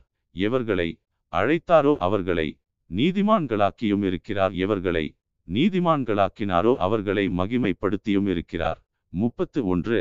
இவைகளை குறித்து நாம் என்ன சொல்லுவோம்? தேவன் நம்முடைய பட்சத்தில் இருந்தால் நமக்கு விரோதமாயிருப்பவன் யார்? முப்பத்து இரண்டு. தம்முடைய சொந்த குமாரன் என்றும் பாராமல் நம்மெல்லாருக்காகவும் அவரை ஒப்புக் கொடுத்தவர் அவரோடே கூட மற்ற எல்லாவற்றையும் நமக்கு அருளாதிருப்பதெப்படி முப்பத்து மூன்று தேவன் தெரிந்து கொண்டவர்கள் மேல் குற்றஞ்சாட்டுகிறவன். யார் தேவனே அவர்களை நீதிமான்களாக்குகிறவர். முப்பத்து நான்கு ஆக்கினைக்குள்ளாக தீர்க்கிறவன் யார் கிறிஸ்துவே மறித்தவர் அவரே எழுந்தும் இருக்கிறவர் அவரே தேவனுடைய வலது பாரிசத்திலும் இருக்கிறவர். நமக்காக வேண்டுதல் செய்கிறவரும் அவரே. முப்பத்து ஐந்து உமது நிமித்தம் எந்நேரமும் கொல்லப்படுகிறோம். அடிக்கப்படும் ஆடுகளைப் போல எண்ணப்படுகிறோம். என்று எழுதியிருக்கிறபடி நேரிட்டாலும் முப்பத்து ஆறு கிறிஸ்துவின் அன்பை விட்டு நம்மை பிரிப்பவன் யார்? உபத்திரவமோ வியாகுலமோ துன்பமோ பசியோ நிர்வாணமோ நாசமோசமோ பட்டயமோ? முப்பத்து ஏழு இவை எல்லாவற்றிலேயும் நாம் நம்மில் அன்பு கூறுகிறவராலே முற்றும் ஜெயங்கொள்ளுகிறவர்களாயிருக்கிறோமே. முப்பத்து எட்டு மரணமானாலும் ஜீவனானாலும் தேவதூதர்களானாலும் அதிகாரங்களானாலும் வல்லமைகளானாலும் நிகழ்காரியங்களானாலும் வருங்காரியங்களானாலும் முப்பத்து ஒன்பது உயர்வானாலும் தாழ்வானாலும் வேறெந்த சிருஷ்டியானாலும் நம்முடைய கர்த்தராகிய கிறிஸ்து இயேசுவிலுள்ள தேவனுடைய அன்பை விட்டு நம்மை பிரிக்க மாட்டாதென்று நிச்சயித்திருக்கிறேன் Listen God. ரோமர் அதிகாரம் ஒன்பது ஒன்று எனக்கு மிகுந்த துக்கமும் இடைவிடாத மனவேதனையும் உண்டாயிருக்கிறது இரண்டு நான் சொல்லுகிறது பொய்யல்ல கிறிஸ்துவுக்குள் உண்மையை சொல்லுகிறேன் என்று பரிசுத்த ஆவிக்குள் என் மனச்சாட்சியும் எனக்கு சாட்சியாயிருக்கிறது. மூன்று மாம்சத்தின்படி என் இனத்தாராகிய என் சகோதரருக்கு பதிலாக நானே கிறிஸ்துவை விட்டு சபிக்கப்பட்டவனாக வேண்டும் என்று விரும்புவேனே. நான்கு அவர்கள் இஸ்ரவேலரே புத்திர சுவிகாரமும் மகிமையும் உடன்படிக்கைகளும் நியாயப் பிரமாணமும் தேவாராதனையும் வாக்குத்தத்தங்களும் அவர்களுடையவைகளே ஐந்து. பிதாக்கள் அவர்களுடையவர்களே மாம்சத்தின்படி கிறிஸ்துவும் அவர்களில் பிறந்தாரே. இவர் என்றென்றைக்கும் ஸ்தோத்திரிக்கப்பட்ட சர்வத்திற்கும் மேலான தேவன். ஆமென். ஆறு. தேவவசனம் அவமாய் போயிற்றென்று சொல்லக்கூடாது. ஏனென்றால் இஸ்ரவேல் வம்சத்தார் எல்லாரும் இஸ்ரவேலர் அல்லவே ஏழு. அவர்கள் ஆபிரகாமின் சந்ததியாரானாலும் எல்லாரும் பிள்ளைகளல்லவே ஈசாக்கின் இடத்தில் உன் சந்ததி விளங்கும் என்று சொல்லியிருக்கிறதே எட்டு அதெப்படியென்றால் மாம்சத்தின்படி பிள்ளைகளானவர்கள் தேவனுடைய பிள்ளைகளல்ல வாக்குத்தத்தத்தின்படி பிள்ளைகளானவர்களே அந்த சந்ததி என்றெண்ணப்படுகிறார்கள். ஒன்பது அந்த வாக்குத்தத்தமான வார்த்தையாவது குறித்த காலத்திலே வருவேன். அப்பொழுது சாராள் ஒரு குமாரனை பெறுவாள். என்பதே பத்து இதுவுமல்லாமல் நம்முடைய பிதாவாகிய ஈசாக்கு என்னும் ஒருவனாலே ரெபெக்காள் கற்பவதியான போது பதினொன்று பிள்ளைகள் இன்னும் பிறவாமலும் நல்வினை தீவினை ஒன்றும் செய்யாமலும் இருக்கையில் தேவனுடைய தெரிந்து கொள்ளுதலின்படி இருக்கிற அவருடைய தீர்மானம் கிரியைகளினாலே நிலை நிற்காமல் அழைக்கிறவராலே நிலை நிற்கும்படிக்கு பன்னிரண்டு மூத்தவன் இளையவனுக்கு ஊழியஞ்செய்வான் என்று அவளுடனே சொல்லப்பட்டது. பதிமூன்று அப்படியே யாக்கோபை சிநேகித்து ஏசாவை வெறுத்தேன் என்றும் எழுதியிருக்கிறது. பதினான்கு. ஆகையால் நாம் என்ன சொல்லுவோம்? தேவனிடத்திலே அநீதி உண்டென்று சொல்லலாமா? சொல்லக்கூடாதே. பதினைந்து. அவர் மோசேயை நோக்கி எவன் மேல் இரக்கமாயிருக்க சித்தமாயிருப்பேனோ அவன் மேல் இரக்கமாயிருப்பேன். எவன் மேல் உருக்கமாயிருக்க சித்தமாயிருப்பேனோ அவன் மேல் உருக்கமாயிருப்பேன் என்றார். பதினாறு. ஆகையால் விரும்புகிறவனாலும் அல்ல ஓடுகிறவனாலும் அல்ல இறங்குகிற தேவனாலேயாம். பதினேழு. மேலும் என்னுடைய வல்லமையை உன்னிடத்தில் காண்பிக்கும்படியாகவும் என்னுடைய நாமம் பூமியில் எங்கும் பிரஸ்தாபமாகும்படியாகவும் உன்னை நிலைநிறுத்தினேன் என்று பார்வோனுடனே சொன்னதாக வேதத்தில் சொல்லியிருக்கிறது. பதினெட்டு. ஆதலால் எவன் மேல் இரக்கமாயிருக்க சித்தமாயிருக்கிறாரோ அவன் மேல் இரக்கமாயிருக்கிறார். எவனை கடினப்படுத்த சித்தமாயிருக்கிறாரோ அவனை கடினப்படுத்துகிறார். பத்தொன்பது. இப்படியானால் அவர் இன்னும் ஏன் குற்றம் பிடிக்கிறார்? அவர் சித்தத்திற்கு எதிர்த்து நிற்பவன் யார் என்று என்னுடனே சொல்லுவாய். இருபது. அப்படியானால் மனுஷனே தேவனோடு எதிர்த்து தர்க்கிக்கிற நீ யார்? உருவாக்கப்பட்ட வஸ்து உருவாக்கினவனை நோக்கி நீ என்னை ஏன் இப்படி உண்டாக்கினாய் என்று சொல்லலாமா? இருபத்து ஒன்று. மிதியிட்ட ஒரே களிமண்ணினாலே குயவன் ஒரு பாத்திரத்தை கனமான காரியத்துக்கும் ஒரு பாத்திரத்தை கனவீனமான காரியத்துக்கும் பண்ணுகிறதற்கு மண்ணின் மேல் அவனுக்கு அதிகாரம் இல்லையோ? இருபத்து இரண்டு. தேவன் தமது கோபத்தை காண்பிக்கவும் தமது வல்லமையை தெரிவிக்கவும். இருபத்து மூன்று. தாம் மகிமைக்காக எத்தனமாக்கின? கிருபாபாத்திரங்கள் மேல் தம்முடைய மகிமையின் ஐசுவரியத்தை தெரியப்படுத்தவும் சித்தமாய். அழிவுக்கு எத்தனமாக்கப்பட்ட கோபாக்கினை பாத்திரங்கள் மேல் மிகவும் நீடிய சாந்தத்தோடே பொறுமையாயிருந்தாரானால் உனக்கென்ன? இருபத்து நான்கு. அவர் யூதரிலிருந்து மாத்திரமல்ல புறஜாதிகளிலும் இருந்து நம்மை அழைத்திருக்கிறாரே. இருபத்து ஐந்து அந்தப்படி எனக்கு ஜனங்களல்லாதவர்களை என்னுடைய ஜனங்கள் என்றும் சிநேகிக்கப்படாதிருந்தவளை சிநேகிக்கப்பட்டவள் என்றும் சொல்லி அழைப்பேன். இருபத்து ஆறு நீங்கள் என்னுடைய ஜனங்களல்லவென்று அவர்களுக்கு சொல்லப்பட்ட இடத்திலே அவர்கள் ஜீவனுள்ள தேவனுடைய பிள்ளைகள் எண்ணப்படுவார்கள் என்று ஓசியாவின் தீர்க்கதரிசனத்தில் சொல்லியிருக்கிறது. இருபத்தி ஏழு அல்லாமலும் இஸ்ரவேல் புத்திரருடைய இலக்கம் சமுத்திரத்தின் மணலத்தனையாயிருந்தாலும் மீதியாயிருப்பவர்கள் மாத்திரம் இரட்சிக்கப்படுவார்கள் என்றும் இருபத்து எட்டு. அவர் நீதியோடே சீக்கிரமாய் தம்முடைய காரியத்தை நிறைவேற்றுவார். கர்த்தர் பூமியிலே சீக்கிரமாகவே காரியத்தை நிறைவேற்றி முடிப்பார் என்றும் ஏசாயா இஸ்ரவேலரை குறித்து சொல்லுகிறான். இருபத்து ஒன்பது. அல்லாமலும் ஏசாயா முன்னே சொன்னபடி சேனைகளின் கர்த்தர் நமக்குள்ளே ஒரு சந்ததியை மீதியாக வைக்காதிருந்தாரானால் நாம் சோதோமை போலாகி குமோராவுக்கு ஒத்திருப்போம். முப்பது. இப்படியிருக்க நாம் என்ன சொல்லுவோம்? நீதியை தேடாத புறஜாதியார் நீதியை அடைந்தார்கள். அது விசுவாசத்தினாலாகும் நீதியே. முப்பத்து ஒன்று. நீதிப்பிரமாணத்தை தேடின இஸ்ரவேலரோ நீதிப்பிரமாணத்தை அடையவில்லை. முப்பத்து இரண்டு. எண்ணத்தினாலென்றால் அவர்கள் விசுவாசத்தினாலே அதை தேடாமல் நியாய பிரமாணத்தின் கிரியைகளினாலே தேடினபடியால் அதை அடையவில்லை. இடறுதற்கான கல்லில் இடறினார்கள். முப்பத்து மூன்று. இதோ இடறுதற்கான கல்லையும் தவறுதற்கான கண்மலையையும் சீயோனில் வைக்கிறேன். அவரிடத்தில் விசுவாசமாயிருப்பவன் எவனோ அவன் வெட்கப்படுவதில்லை என்று எழுதியிருக்கிறபடியாயிற்று.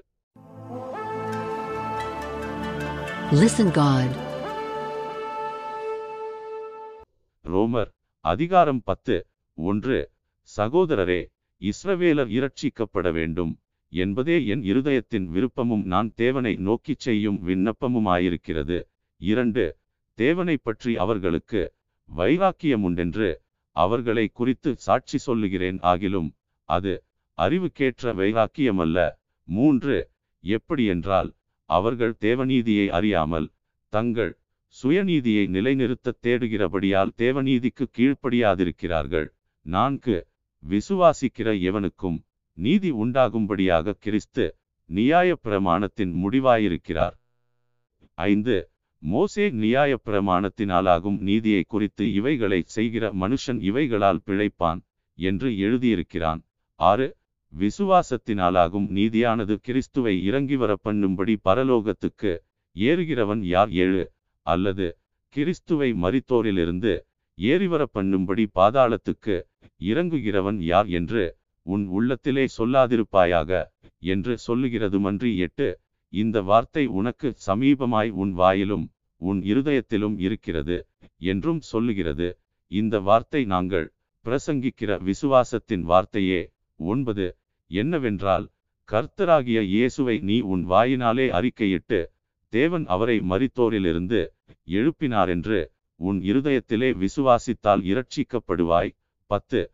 நீதியுண்டாக இருதயத்திலே விசுவாசிக்கப்படும். இரட்சிப்புண்டாக வாயினாலே அறிக்கை பண்ணப்படும். பதினொன்று. அவரை விசுவாசிக்கிறவன் எவனோ அவன் வெட்கப்படுவதில்லை என்று வேதம் சொல்லுகிறது. பன்னிரண்டு. யூதனென்றும் கிரேக்கனென்றும் வித்தியாசமே இல்லை. எல்லாருக்கும் கர்த்தரானவர். தம்மை தொழுது கொள்ளுகிற யாவருக்கும் ஐசுவரிய சம்பன்னராயிருக்கிறார். பதிமூன்று. ஆதலால் கர்த்தருடைய நாமத்தை தொழுது கொள்ளுகிற எவனும் இரட்சிக்கப்படுவான். பதினான்கு. அவரை விசுவாசியாதவர்கள் எப்படி அவரை தொழுது கொள்ளுவார்கள்? அவரை குறித்து கேள்விப்படாதவர்கள் எப்படி விசுவாசிப்பார்கள்? பிரசங்கிக்கிறவன் இல்லாவிட்டால் எப்படி கேள்விப்படுவார்கள்? பதினைந்து. அனுப்பப்படாவிட்டால் எப்படி பிரசங்கிப்பார்கள்? சமாதானத்தை கூறி நற்காரியங்களை சுவிசேஷமாய் அறிவிக்கிறவர்களுடைய பாதங்கள் எவ்வளவு அழகானவைகள். என்று எழுதியிருக்கிறதே. பதினாறு. ஆனாலும் சுவிசேஷத்துக்கு எல்லாரும் கீழ்ப்படியவில்லை. அதை குறித்து ஏசாயா கர்த்தாவே எங்கள் மூலமாய் கேள்விப்பட்டதை விசுவாசித்தவன் யார் என்று சொல்லுகிறான். பதினேழு. ஆதலால் விசுவாசம் கேள்வியினாலே வரும். கேள்வி தேவனுடைய வசனத்தினாலே வரும். பதினெட்டு. இப்படி இருக்க அவர்கள் கேள்விப்படவில்லையா என்று கேட்கிறேன். கேள்விப்பட்டார்கள். அவைகளின் சத்தம் பூமி எங்கும் அவைகளின் வசனங்கள். பூச்சக்கரத்து கடைசி வரைக்கும் செல்லுகிறதே. பத்தொன்பது. இஸ்ரவேலர் அதை அறியவில்லையா என்று கேட்கிறேன். அறிந்தார்கள். முதலாவது மோசே எனக்கு ஜனங்களல்லாதவர்களை கொண்டு நான் உங்களுக்கு எரிச்சல் உண்டாக்குவேன் புத்தியீனமுள்ள ஜனங்களாலே உங்களுக்கு கோபமூட்டுவேன் என்றான். இருபது. அல்லாமலும் ஏசாயா என்னை தேடாதவர்களாலே கண்டறியப்பட்டேன். என்னை விசாரித்து கேளாதவர்களுக்கு வெளியரங்கமானேன். என்று தைரியங்கொண்டு சொல்லுகிறான். இருபத்து ஒன்று இஸ்ரவேலரை குறித்தோ கீழ்ப்படியாதவர்களும் எதிர்த்து பேசுகிறவர்களுமாயிருக்கிற ஜனங்களிடத்திற்கு நாள் முழுதும் என் கைகளை நீட்டினேன் என்று அவன் சொல்லியிருக்கிறான்.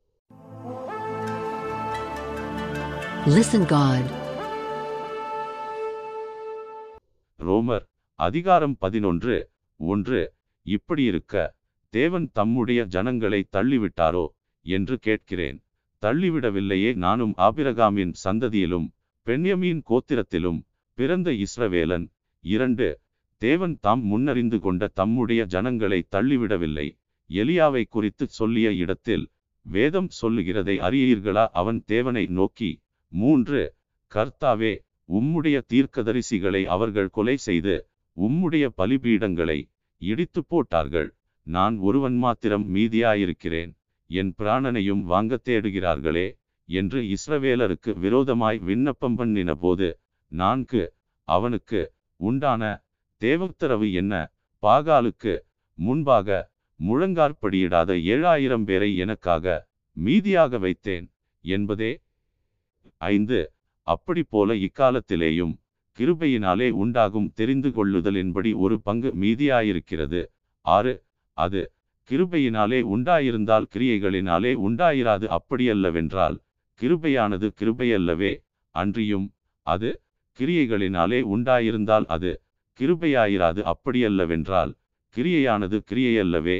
ஏழு அப்படியானால் என்ன இஸ்ரவேலர் தேடுகிறதை அடையாமல் இருக்கிறார்கள் தெரிந்து கொள்ளப்பட்டவர்களோ அதை அடைந்திருக்கிறார்கள்? மற்றவர்கள் இன்றைய தினம் வரைக்கும் கடினப்பட்டிருக்கிறார்கள்? எட்டு கணனித்திரையின் ஆவியையும் காணாதிருக்கிற கண்களையும் கேளாதிருக்கிற காதுகளையும் தேவன் அவர்களுக்கு கொடுத்தார் என்று எழுதியிருக்கிறபடியாயிற்று. ஒன்பது. அன்றியும் அவர்களுடைய பந்தி அவர்களுக்கு சுருக்கும் கண்ணியும் இடறுதற்கான கல்லும் பதிலுக்கு பதிலளித்தலுமாக கடவது. பத்து. காணாதபடிக்கு அவர்களுடைய கண்கள் அந்தகாரப்படக் கடவது. அவர்களுடைய முதுகை எப்போதும் குனிய பண்ணும் என்று தாவீதும் சொல்லியிருக்கிறான். பதினொன்று. இப்படியிருக்க விழுந்து போகும்படிக்கா இடறினார்கள் என்று கேட்கிறேன். அப்படியல்லவே அவர்களுக்குள்ளே வைராக்கியத்தை எழுப்பத்தக்கதாக அவர்களுடைய தவறுதலினாலே புறஜாதிகளுக்கு இரட்சிப்பு கிடைத்தது. பன்னிரண்டு அவர்களுடைய தவறு உலகத்திற்கு ஐசுவரியமும் அவர்களுடைய குறைவு புறஜாதிகளுக்கு ஐசுவரியமுமாயிருக்க அவர்களுடைய நிறைவு எவ்வளவு அதிகமாய் அப்படியிருக்கும். பதிமூன்று புறஜாதியாராகிய உங்களுடனே பேசுகிறேன். புறஜாதிகளுக்கு நான் அப்போஸ்தலனாயிருக்கிறதினாலே என் இனத்தாருக்குள்ளே நான் வைராக்கியத்தை எழுப்பி அவர்களில் சிலரை இரட்சிக்க வேண்டுமென்று பதினான்கு என் ஊழியத்தை மேன்மைப்படுத்துகிறேன். பதினைந்து அவர்களை தள்ளிவிடுதல் உலகத்தை ஒப்புரவாக்குதலாயிருக்க அவர்களை அங்கீகரித்துக் கொள்ளுதல் என்னமாயிராது. மரித்தோரிலிருந்து ஜீவன் உண்டானது போலிருக்கும் அல்லவோ பதினாறு மேலும் முதற்பலனாகிய மாவானது பரிசுத்தமாயிருந்தால் பிசைந்த மா முழுவதும் பரிசுத்தமாயிருக்கும் வேறானது பரிசுத்தமாயிருந்தால் கிளைகளும் பரிசுத்தமாயிருக்கும். பதினேழு சில கிளைகள் முறித்து போடப்பட்டிருக்க காட்டொலிவமரமாகிய நீ அவைகள் இருந்த இடத்தில் ஒட்ட வைக்கப்பட்டு ஒலிவமரத்தின் வேருக்கும் சாரத்துக்கும் உடன்பங்காளியாயிருந்தாயானால் பதினெட்டு நீ அந்த கிளைகளுக்கு விரோதமாய் பெருமை பாராட்டாதே பெருமை பாராட்டுவாயானால் நீ வேரை சுமக்காமல் வேர் உன்னை சுமக்கிறதென்று நினைத்துக்கொள். பத்தொன்பது நான் ஒட்ட வைக்கப்படுவதற்கு அந்த கிளைகள் முறித்து போடப்பட்டதென்று சொல்லுகிறாயே. இருபது நல்லது அவிசுவாசத்தினாலே அவைகள் முறித்து போடப்பட்டன. நீ விசுவாசத்தினாலே நிற்கிறாய். மேட்டிமை சிந்தையாயிராமல் பயந்திரு. இருபத்து ஒன்று சுபாவ கிளைகளை தேவன் தப்பவிடாதிருக்க உன்னையும் தப்பவிட மாட்டார் என்று எச்சரிக்கையாயிரு. இருபத்து இரண்டு ஆகையால் தேவனுடைய தயவையும் கண்டிப்பையும் பார். விழுந்தவர்களிடத்திலே கண்டிப்பையும் உன்னிடத்திலே தயவையும் காண்பித்தால் அந்த தயவிலே நிலைத்திருப்பாயானால் உனக்கு தயவு கிடைக்கும். நிலைத்திராவிட்டால் நீயும் வெட்டுண்டு போவாய். இருபத்து மூன்று. அன்றியும் அவர்கள் அவிசுவாசத்திலே நிலைத்திராதிருந்தால் அவர்களும் ஒட்ட வைக்கப்படுவார்கள் அவர்களை மறுபடியும் ஒட்ட வைக்கிறதற்கு தேவன் வல்லவராயிருக்கிறாரே. இருபத்து நான்கு. சுபாவத்தின்படி காட்டொலிவ மரத்திலிருந்து நீ வெட்டப்பட்டு சுபாவத்திற்கு விரோதமாய் நல்ல ஒளிவமரத்திலே ஒட்ட வைக்கப்பட்டிருந்தால் சுபாவ கிளைகளாகிய அவர்கள் தங்கள் சுய ஒளிவமரத்திலே ஒட்ட வைக்கப்படுவது அதிக நிச்சயமல்லவா? இருபத்து ஐந்து மேலும் சகோதரரே நீங்கள் உங்களையே புத்திமான்கள் என்று எண்ணாதபடிக்கு ஒரு இரகசியத்தை நீங்கள் அறிய வேண்டும் என்றிருக்கிறேன் அதென்னவெனில் புறஜாதியாருடைய நிறைவு உண்டாகும் வரைக்கும் இஸ்ரவேலரில் ஒரு பங்குக்கு கடினமான மனதுண்டாயிருக்கும். இருபத்து ஆறு இந்த பிரகாரம் இஸ்ரவேலர் எல்லாரும் இரட்சிக்கப்படுவார்கள்.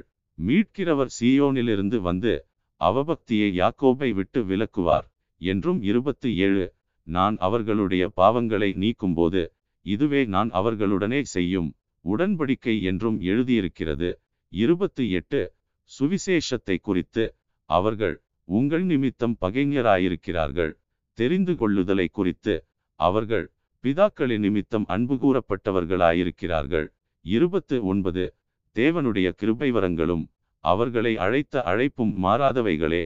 முப்பது ஆதலால் நீங்கள் முற்காலத்திலே தேவனுக்கு கீழ்ப்படியாதிருந்து இப்பொழுது அவர்களுடைய கீழ்ப்படியாமையினாலே இரக்கம் பெற்றிருக்கிறது போல. முப்பத்து ஒன்று அவர்களும் இப்பொழுது கீழ்ப்படியாமலிருந்தும் பின்பு உங்களுக்கு கிடைத்த இரக்கத்தினாலே இரக்கம் பெறுவார்கள். முப்பத்து இரண்டு. எல்லார் மேலும் இரக்கமாயிருக்கத்தக்கதாக தேவன் எல்லாரையும் கீழ்ப்படியாமைக்குள்ளே அடைத்து போட்டார். முப்பத்து மூன்று. ஆ தேவனுடைய ஐசுவரியம் ஞானம் அறிவு என்பவைகளின் ஆழம் எவ்வளவாயிருக்கிறது? அவருடைய நியாய தீர்ப்புகள் அளவிடப்படாதவைகள் அவருடைய வழிகள் ஆராயப்படாதவைகள். முப்பத்து நான்கு. கர்த்தருடைய சிந்தையை அறிந்தவன் யார்? அவருக்கு ஆலோசனைக்காரனாயிருந்தவன் யார்? முப்பத்து ஐந்து. தனக்கு பதில் கிடைக்கும்படிக்கு முந்தி அவருக்கு ஒன்றை கொடுத்தவன் யார்? முப்பத்து ஆறு சகலமும் அவராலும் அவர் மூலமாயும் அவருக்காகவும் இருக்கிறது. அவருக்கே என்றென்றைக்கும் மகிமையுண்டாவதாக. ஆமென்.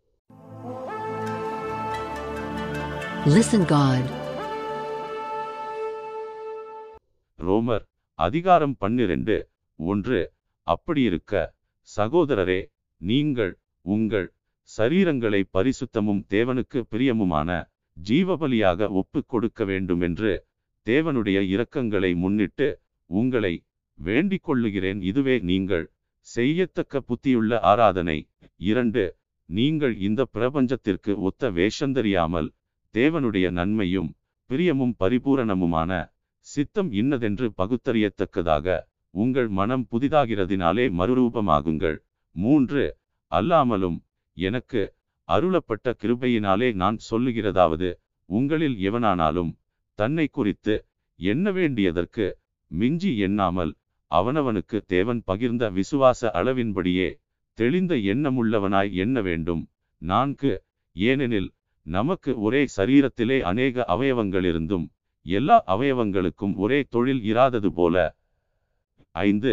அநேகராகிய நாமும் கிறிஸ்துவுக்குள் ஒரே சரீரமாயிருக்க ஒருவருக்கொருவர் அவயவங்களாயிருக்கிறோம். ஆறு நமக்கு அருளப்பட்ட கிருபையின்படியே நாம் வெவ்வேறான வரங்களுள்ளவர்களானபடியினாலே நம்மில் தீர்க்கதரிசனஞ் சொல்லுகிற வரத்தையுடையவன் விசுவாச பிரமாணத்துக்கேற்றதாக சொல்லக்கடவன்.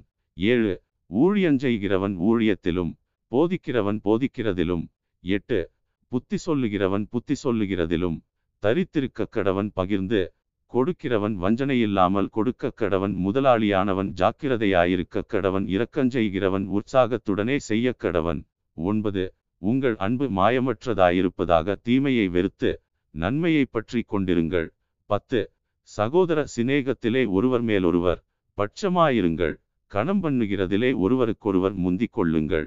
பதினொன்று அசதியாயிராமல் ஜாக்கிரதையாயிருங்கள். ஆவியிலே அனலாயிருங்கள். கர்த்தருக்கு ஊழியஞ்செய்யுங்கள் பன்னிரண்டு நம்பிக்கையிலே சந்தோஷமாயிருங்கள் உபத்திரவத்திலே பொறுமையாயிருங்கள் ஜெபத்திலே உறுதியாய் தரித்திருங்கள். பதிமூன்று பரிசுத்தவான்களுடைய குறைவில் அவர்களுக்கு உதவி செய்யுங்கள் அந்நியரை உபசரிக்க நாடுங்கள். பதினான்கு உங்களை துன்பப்படுத்துகிறவர்களை ஆசீர்வதியுங்கள் ஆசீர்வதிக்க வேண்டியதேயன்றி சபியாதிருங்கள். பதினைந்து சந்தோஷப்படுகிறவர்களுடனே சந்தோஷப்படுங்கள் அழுகிறவர்களுடனே அழுங்கள். பதினாறு ஒருவரோடொருவர் ஏக சிந்தையுள்ளவர்களாயிருங்கள் மேட்டிமையானவைகளை சிந்தியாமல் தாழ்மையானவர்களுக்கு இணங்குங்கள் உங்களையே புத்திமான்கள் என்று எண்ணாதிருங்கள். பதினேழு ஒருவனுக்கும் தீமைக்கு தீமை செய்யாதிருங்கள். எல்லா மனுஷருக்கும் முன்பாகவும் யோக்கியமானவைகளை செய்ய நாடுங்கள். பதினெட்டு கூடுமானால் உங்களால் ஆன மட்டும் எல்லா மனுஷரோடும் சமாதானமாயிருங்கள். பத்தொன்பது பிரியமானவர்களே பழிவாங்குதல் எனக்குரியது நானே பதிர் செய்வேன். என்று கர்த்தர் சொல்லுகிறார் என்று எழுதியிருக்கிறபடியால் நீங்கள் பழிவாங்காமல் கோபாக்கினைக்கு இடங்கொடுங்கள் இருபது. அன்றியும் உன் சத்துரு பசியாயிருந்தால் அவனுக்கு போஜனங்கொடு அவன் தாகமாயிருந்தால் அவனுக்கு பானங்கொடு நீ இப்படி செய்வதினால் அக்கினித்தழலை அவன் தலையின் மேல் குவிப்பாய். இருபத்து ஒன்று. நீ தீமையினாலே வெல்லப்படாமல் தீமையை நன்மையினாலே வெல்லு Listen God.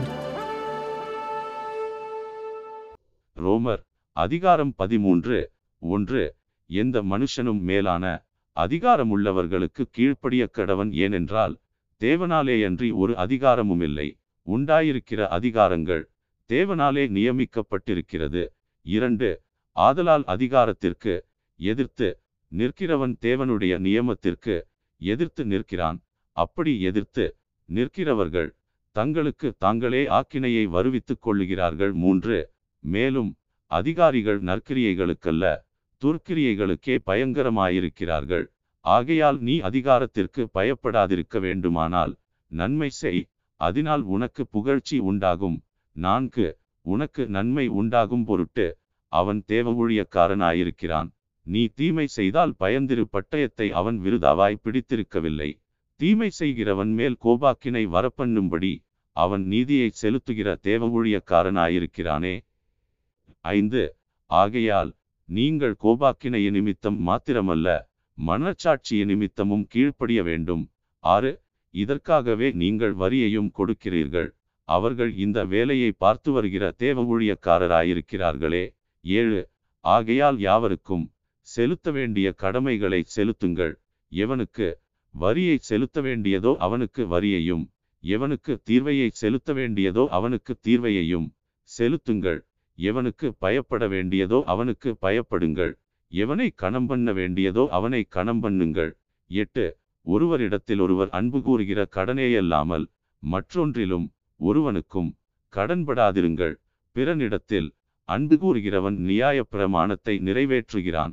ஒன்பது எப்படி என்றால் விபசாரம் செய்யாதிருப்பாயாக கொலை செய்யாதிருப்பாயாக களவு செய்யாதிருப்பாயாக பொய்ச்சாட்சி சொல்லாதிருப்பாயாக இச்சியாதிருப்பாயாக என்கிற இந்த கற்பனைகளும் வேறே எந்த கற்பனையும் உன்னிடத்தில் நீ அன்பு கூறுகிறது போல பிறனிடத்திலும் அன்பு கூறுவாயாக என்கிற ஒரே வார்த்தையிலே தொகையாய் அடங்கியிருக்கிறது.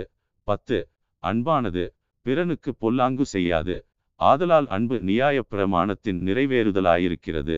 பதினொன்று நித்திரையை விட்டு எழுந்திருக்கத்தக்க வேலையாயிற்றென்று நாம் காலத்தை அறிந்தவர்களாய் இப்படி நடக்க வேண்டும். நாம் விசுவாசிகளான போது இரட்சிப்பு சமீபமாயிருந்ததை பார்க்கிலும் இப்பொழுது அது நமக்கு அதிக சமீபமாயிருக்கிறது. பன்னிரண்டு இரவு சென்று போயிற்று பகல் சமீபமாயிற்று ஆகையால் அந்தகாரத்தின் கிரியைகளை நாம் தள்ளிவிட்டு ஒளியின் ஆயுதங்களை தரித்து கொள்ள கடவோம். பதிமூன்று களியாட்டும் வெறியும் வேசித்தனமும் காமவிகாரமும் வாக்குவாதமும் பொறாமையும் உள்ளவர்களாய் நடவாமல் பகலிலே நடக்கிறவர்கள் போல சீராய் நடக்க கடவோம். பதினான்கு. துரிச்சைகளுக்கு இடமாக உடலை பேணாமலிருந்து கர்த்தராகிய இயேசு கிறிஸ்துவை தரித்துக் கொள்ளுங்கள். Listen God. ரோமர் அதிகாரம் பதினான்கு. ஒன்று. விசுவாசத்தில் பலவீனமுள்ளவனை சேர்த்துக் கொள்ளுங்கள் ஆனாலும் அவனுடைய மன ஐயங்களை குற்றமாய் நிர்ணயிக்காமலிருங்கள். இரண்டு. ஒருவன் எந்த பதார்த்தத்தையும் புசிக்கலாமென்று நம்புகிறான் பலவீனனோ மரக்கறிகளை மாத்திரம் புசிக்கிறான். மூன்று புசிக்கிறவன் புசியாதிருக்கிறவனை அற்பமாயெண்ணாதிருப்பானாக புசியாதிருக்கிறவனும் புசிக்கிறவனை குற்றவாளியாக தீர்க்காதிருப்பானாக. தேவன் அவனை ஏற்றுக்கொண்டாரே. நான்கு மற்றொருவனுடைய வேலைக்காரனை குற்றவாளியாக தீர்க்கிறதற்கு நீ யார்? அவன் நின்றாலும் விழுந்தாலும் அவனுடைய எஜமானுக்கே அவன் உத்தரவாதி அவன் நிலைநிறுத்தப்படுவான் தேவன் அவனை நிலைநிறுத்த வல்லவராயிருக்கிறாரே. ஐந்து அன்றியும் ஒருவன் ஒரு நாளை மற்றொரு நாளிலும் விசேஷமாக எண்ணுகிறான் வேறொருவன் எல்லா நாட்களையும் சரியாக எண்ணுகிறான் அவனவன் தன் தன் மனதிலே முழு நிச்சயத்தை உடையவனாயிருக்க கடவன். ஆறு நாட்களை விசேஷித்துக் கொள்ளுகிறவன் கர்த்தருக்கென்று விசேஷித்துக் கொள்ளுகிறான் நாட்களை விசேஷித்துக் கொள்ளாதவனும் கர்த்தருக்கென்று விசேஷித்துக் கொள்ளாதிருக்கிறான். புசிக்கிறவன் தேவனுக்கு ஸ்தோத்திரஞ்செலுத்துகிறபடியால் கர்த்தருக்கென்று புசிக்கிறான். புசியாதிருக்கிறவனும் கர்த்தருக்கென்று புசியாதிருந்து தேவனுக்கு ஸ்தோத்திரன் செலுத்துகிறான் ஏழு நம்மில் ஒருவனும் தனக்கென்று பிழைக்கிறதுமில்லை ஒருவனும் தனக்கென்று மறிக்கிறதுமில்லை எட்டு நாம் பிழைத்தாலும் கர்த்தருக்கென்று பிழைக்கிறோம் நாம் மறித்தாலும் கர்த்தருக்கென்று மறிக்கிறோம். ஆகையால் பிழைத்தாலும் மறித்தாலும் நாம் கர்த்தருடையவர்களாயிருக்கிறோம். ஒன்பது. கிறிஸ்துவும் மறித்தோர் மேலும் ஜீவனுள்ளோர் மேலும் ஆண்டவராயிருக்கும் பொருட்டு மறித்தும் எழுந்தும் பிழைத்தும் இருக்கிறார். பத்து. இப்படி இருக்க நீ உன் சகோதரனை குற்றவாளி என்று தீர்க்கிறதென்ன? நீ உன் சகோதரனை அற்பமாய் எண்ணுகிறதென்ன? நாம் எல்லாரும் கிறிஸ்துவினுடைய நியாயாசனத்திற்கு முன்பாக நிற்போமே. பதினொன்று. அந்தப்படி முழங்கால் யாவும் எனக்கு முன்பாக முடங்கும். நாவு யாவும் தேவனை அறிக்கை பண்ணும் என்று என் ஜீவனை கொண்டு உரைக்கிறேன் என்பதாய் கர்த்தர் சொல்லுகிறார் என்று எழுதியிருக்கிறது. பன்னிரண்டு ஆதலால் நம்மில் ஒவ்வொருவனும் தன்னை குறித்து தேவனுக்கு கணக்கொப்புவிப்பான் பதிமூன்று இப்படி இருக்க நாம் இனிமேல் ஒருவரையொருவர் குற்றவாளிகள் என்று தீர்க்காதிருப்போமாக. ஒருவனும் தன் சகோதரனுக்கு முன்பாக தடுக்கலையும் இடரலையும் போடலாகாதென்றே தீர்மானித்துக் கொள்ளுங்கள். பதினான்கு. ஒரு பொருளும் தன்னிலே தீட்டுள்ளதல்லவென்று கர்த்தராகிய இயேசுவுக்குள் அறிந்து நிச்சயித்திருக்கிறேன். ஒரு பொருளை தீட்டுள்ளதென்று எண்ணிக்கொள்ளுகிறவனெவனோ அவனுக்கு அது தீட்டுள்ளதாயிருக்கும். பதினைந்து. போஜனத்தினாலே உன் சகோதரனுக்கு விசனமுண்டாக்கினால் நீ அன்பாய் நடக்கிறவனல்ல அவனை உன் போஜனத்தினாலே கெடுக்காதே. கிறிஸ்து அவனுக்காக மறித்தாரே பதினாறு. உங்கள் நன்மை தூஷிக்கப்பட இடங்கொடாதிருங்கள். பதினேழு தேவனுடைய ராஜ்யம் புசிப்பும் குடிப்புமல்ல அது நீதியும் சமாதானமும் பரிசுத்த ஆவியினாலுண்டாகும் சந்தோஷமுமாயிருக்கிறது. பதினெட்டு இவைகளிலே கிறிஸ்துவுக்கு ஊழியஞ்செய்கிறவன் தேவனுக்கு பிரியனும் மனுஷரால் அங்கீகரிக்கப்பட்டவனுமாயிருக்கிறான். பத்தொன்பது ஆனபடியால் சமாதானத்துக்கடுத்தவைகளையும் அந்நியோன்னிய பக்தி விருத்தி உண்டாக்கத்தக்கவைகளையும் நாடக்கடவோம். இருபது. போஜனத்து நிமித்தம் தேவனுடைய கிரியையை அழித்து போடாதே. எந்த பதார்த்தமும் சுத்தமுள்ளதுதான் ஆனாலும் இடரலுண்டாக புசிக்கிறவனுக்கு அது தீமையாயிருக்கும். இருபத்து ஒன்று. மாம்சம் புசிக்கிறதும் மதுபானம் பண்ணுகிறதும் மற்றெதையாகிலும் செய்கிறதும் உன் சகோதரன் இடறுகிறதற்காவது தவறுகிறதற்காவது பலவீனப்படுகிறதற்காவது ஏதுவாயிருந்தால் அவைகளில் ஒன்றையும் செய்யாமல் இருப்பதே நன்மையாயிருக்கும். இருபத்து இரண்டு. உனக்கு விசுவாசம் இருந்தால் அது தேவனுக்கு முன்பாக உன்மட்டும் இருக்கட்டும் நல்லதென நிச்சயித்த காரியத்தில் தன்னை குற்றவாளியாக்காதவன் பாக்கியவான். இருபத்து மூன்று. ஒருவன் சமுசையப்படுகிறவனாய் புசித்தால் அவன் விசுவாசமில்லாமல் புசிக்கிறபடியினால் ஆக்கினைக்குள்ளாக தீர்க்கப்படுகிறான். விசுவாசத்தினாலே வராத யாவும் பாவமே. Listen God. ரோமர் அதிகாரம் பதினைந்து ஒன்று. அன்றியும் பலமுள்ளவர்களாகிய நாம் நமக்கே பிரியமாய் நடவாமல் பலவீனருடைய பலவீனங்களை தாங்க வேண்டும். இரண்டு. நம்மில் ஒவ்வொருவனும் பிறனுடைய பக்தி விருத்திக்கு ஏதுவான நன்மையுண்டாகும்படி அவனுக்கு பிரியமாய் நடக்க கடவன். மூன்று. கிறிஸ்துவும் தமக்கே பிரியமாய் நடவாமல் உம்மை நிந்திக்கிறவர்களுடைய நிந்தைகள் என்மேல் விழுந்தது என்று எழுதியிருக்கிறபடியே நடந்தார். நான்கு. தேவவசனத்தினால் உண்டாகும் பொறுமையினாலும் ஆறுதலினாலும் நாம் நம்பிக்கையுள்ளவர்களாகும்படிக்கு முன்பு எழுதியிருக்கிறவைகள் எல்லாம் நமக்கு போதனையாக எழுதியிருக்கிறது.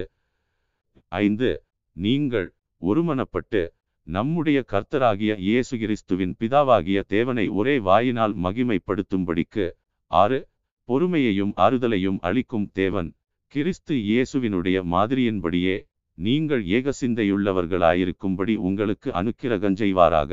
ஏழு ஆதலால் தேவனுக்கு மகிமையுண்டாக. கிறிஸ்து நம்மை ஏற்றுக்கொண்டது போல நீங்களும் ஒருவரையொருவர் ஏற்றுக்கொள்ளுங்கள்.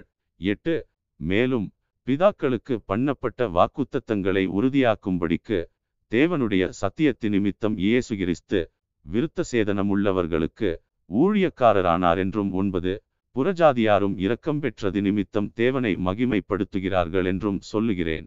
அந்தப்படி இது நிமித்தம் நான் புறஜாதிகளுக்குள்ளே உம்மை அறிக்கை பண்ணி உம்முடைய நாமத்தை சொல்லி சங்கீதம் பாடுவேன் என்று எழுதியிருக்கிறது. பத்து மேலும் புறஜாதிகளே அவருடைய ஜனங்களோடே கூட கலிகூறுங்கள் என்கிறார். பதினொன்று மேலும் புறஜாதிகளே எல்லாரும் கர்த்தரை துதியுங்கள் ஜனங்களே எல்லாரும் அவரை புகழுங்கள் என்றும் சொல்லுகிறார். பன்னிரண்டு. மேலும் ஈசாயின் வேறும் புறஜாதியாரை ஆளும்படிக்கு எழும்புகிறவருமாகிய ஒருவர் தோன்றுவார் அவரிடத்தில் புறஜாதியார் நம்பிக்கை வைப்பார்கள் என்று ஏசாயா சொல்லுகிறான். பதிமூன்று. பரிசுத்த ஆவியின் பலத்தினாலே உங்களுக்கு நம்பிக்கை பெருகும்படிக்கு நம்பிக்கையின் தேவன் விசுவாசத்தினால் உண்டாகும் எல்லாவித சந்தோஷத்தினாலும் சமாதானத்தினாலும் உங்களை நிரப்புவாராக. பதினான்கு. என் சகோதரரே நீங்கள் நற்குணத்தினால் நிறைந்தவர்களும் சகல அறிவினாலும் நிரப்பப்பட்டவர்களும் ஒருவருக்கொருவர் புத்தி சொல்ல வல்லவர்களுமாயிருக்கிறீர்கள் என்று நானும் உங்களை குறித்து நிச்சயித்திருக்கிறேன். பதினைந்து. அப்படியிருந்தும் சகோதரரே புறஜாதியாராகிய பலி பரிசுத்த ஆவியினாலே பரிசுத்தமாக்கப்பட்டு தேவனுக்கு பிரியமான பலியாகும்படிக்கு நான் தேவனுடைய சுவிசேஷ ஊழியத்தை நடத்தும் ஆசாரியனாயிருந்து புறஜாதிகளுக்கு இயேசு கிறிஸ்துவினுடைய ஊழியக்காரனாகும் பொருட்டு பதினாறு தேவன் எனக்கு அளித்த கிருபையினாலே உங்களுக்கு ஞாபகப்படுத்தும்படிக்கு இவைகளை நான் அதிக தைரியமாய் எழுதினேன். பதினேழு ஆதலால் நான் தேவனுக்குரியவைகளை குறித்து இயேசு கிறிஸ்துவை கொண்டு மென்மை பாராட்ட எனக்கு இடமுண்டு. பதினெட்டு புறஜாதியாரை வார்த்தையினாலும் செய்கையினாலும் கீழ்ப்படிய பண்ணும்படிக்கு அற்புத அடையாளங்களின் பலத்தினாலும் தேவ ஆவியின் பலத்தினாலும் கிறிஸ்துவானவர் என்னை கொண்டு நடப்பித்தவைகளை சொல்வதல்லாமல் வேறொன்றையும் சொல்ல நான் துணிவதில்லை. பத்தொன்பது. இப்படி எருசலேம் துவக்கிச் சுற்றிலும் இல்லிரிக்கம் தேசம் வரைக்கும் கிறிஸ்துவின் சுவிசேஷத்தை பூரணமாய் பிரசங்கித்திருக்கிறேன். இருபது. மேலும் அவருடைய செய்தியை அறியாதிருந்தவர்கள் காண்பார்கள் என்றும் கேள்விப்படாதிருந்தவர்கள் உணர்ந்து கொள்வார்கள் என்றும் எழுதியிருக்கிறபடியே இருபத்து ஒன்று. நான் மற்றொருவனுடைய அஸ்திபாரத்தின் மேல் கட்டாதபடிக்கு கிறிஸ்துவினுடைய நாமம் சொல்லப்பட்டிராத இடங்களில் சுவிசேஷத்தை அறிவிக்கும்படி நாடுகிறேன். இருபத்து இரண்டு. உங்களிடத்தில் வருகிறதற்கு இதனாலே அநேகந்தரம் தடைபட்டேன். இருபத்து மூன்று.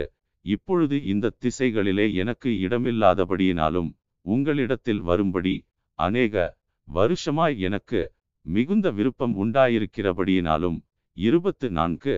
நான் ஸ்பானியா தேசத்திற்கு பிரயாணம் பண்ணுகையில் உங்களிடத்தில் வந்து உங்களை கண்டுகொள்ளவும் உங்களிடத்தில் சற்று திருப்தியடைந்த பின்பு அவ்விடத்திற்கு உங்களால் வழிவிட்டனுப்பப்படவும் எனக்கு சமயம் கிடைக்கும் என்று நம்பியிருக்கிறேன். இருபத்து ஐந்து இப்பொழுதோ பரிசுத்தவான்களுக்கு உதவி செய்யும் காரியமாக நான் எருசலேமுக்கு பிரயாணம் பண்ண எத்தனமாயிருக்கிறேன்.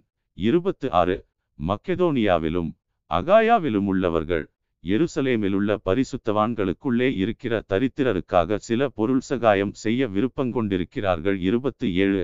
இப்படி செய்வது நல்லதென்று எண்ணினார்கள். இப்படி செய்கிறதற்கு அவர்கள் கடனாளிகளாயும் இருக்கிறார்கள்.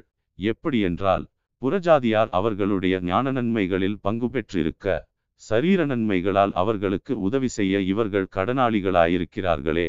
இருபத்தி எட்டு. இந்த காரியத்தை நான் நிறைவேற்றி இந்த பலனை அவர்கள் கையிலே பத்திரமாய் ஒப்புவித்த பின்பு உங்கள் ஊர் வழியாய் ஸ்பானியாவுக்கு போவேன். இருபத்து ஒன்பது நான் உங்களிடத்தில் வரும்போது கிறிஸ்துவினுடைய சுவிசேஷத்தின் சம்பூரணமான ஆசீர்வாதத்தோடே வருவேன் என்று அறிந்திருக்கிறேன். முப்பது மேலும் சகோதரரே தேவசித்தத்தினாலே நான் சந்தோஷத்துடனே உங்களிடத்தில் வந்து உங்களோடு இளைப்பாரும்படியாக. முப்பத்து ஒன்று யூதேயாவில் இருக்கிற அவிசுவாசிகளுக்கு நான் தப்புவிக்கப்படும்படிக்கும் நான் எருசலேமிலுள்ள பரிசுத்தவான்களுக்கு செய்யப்போகிற தர்மசகாயம் அவர்களால் அங்கீகரிக்கப்படும்படிக்கும். முப்பத்து இரண்டு.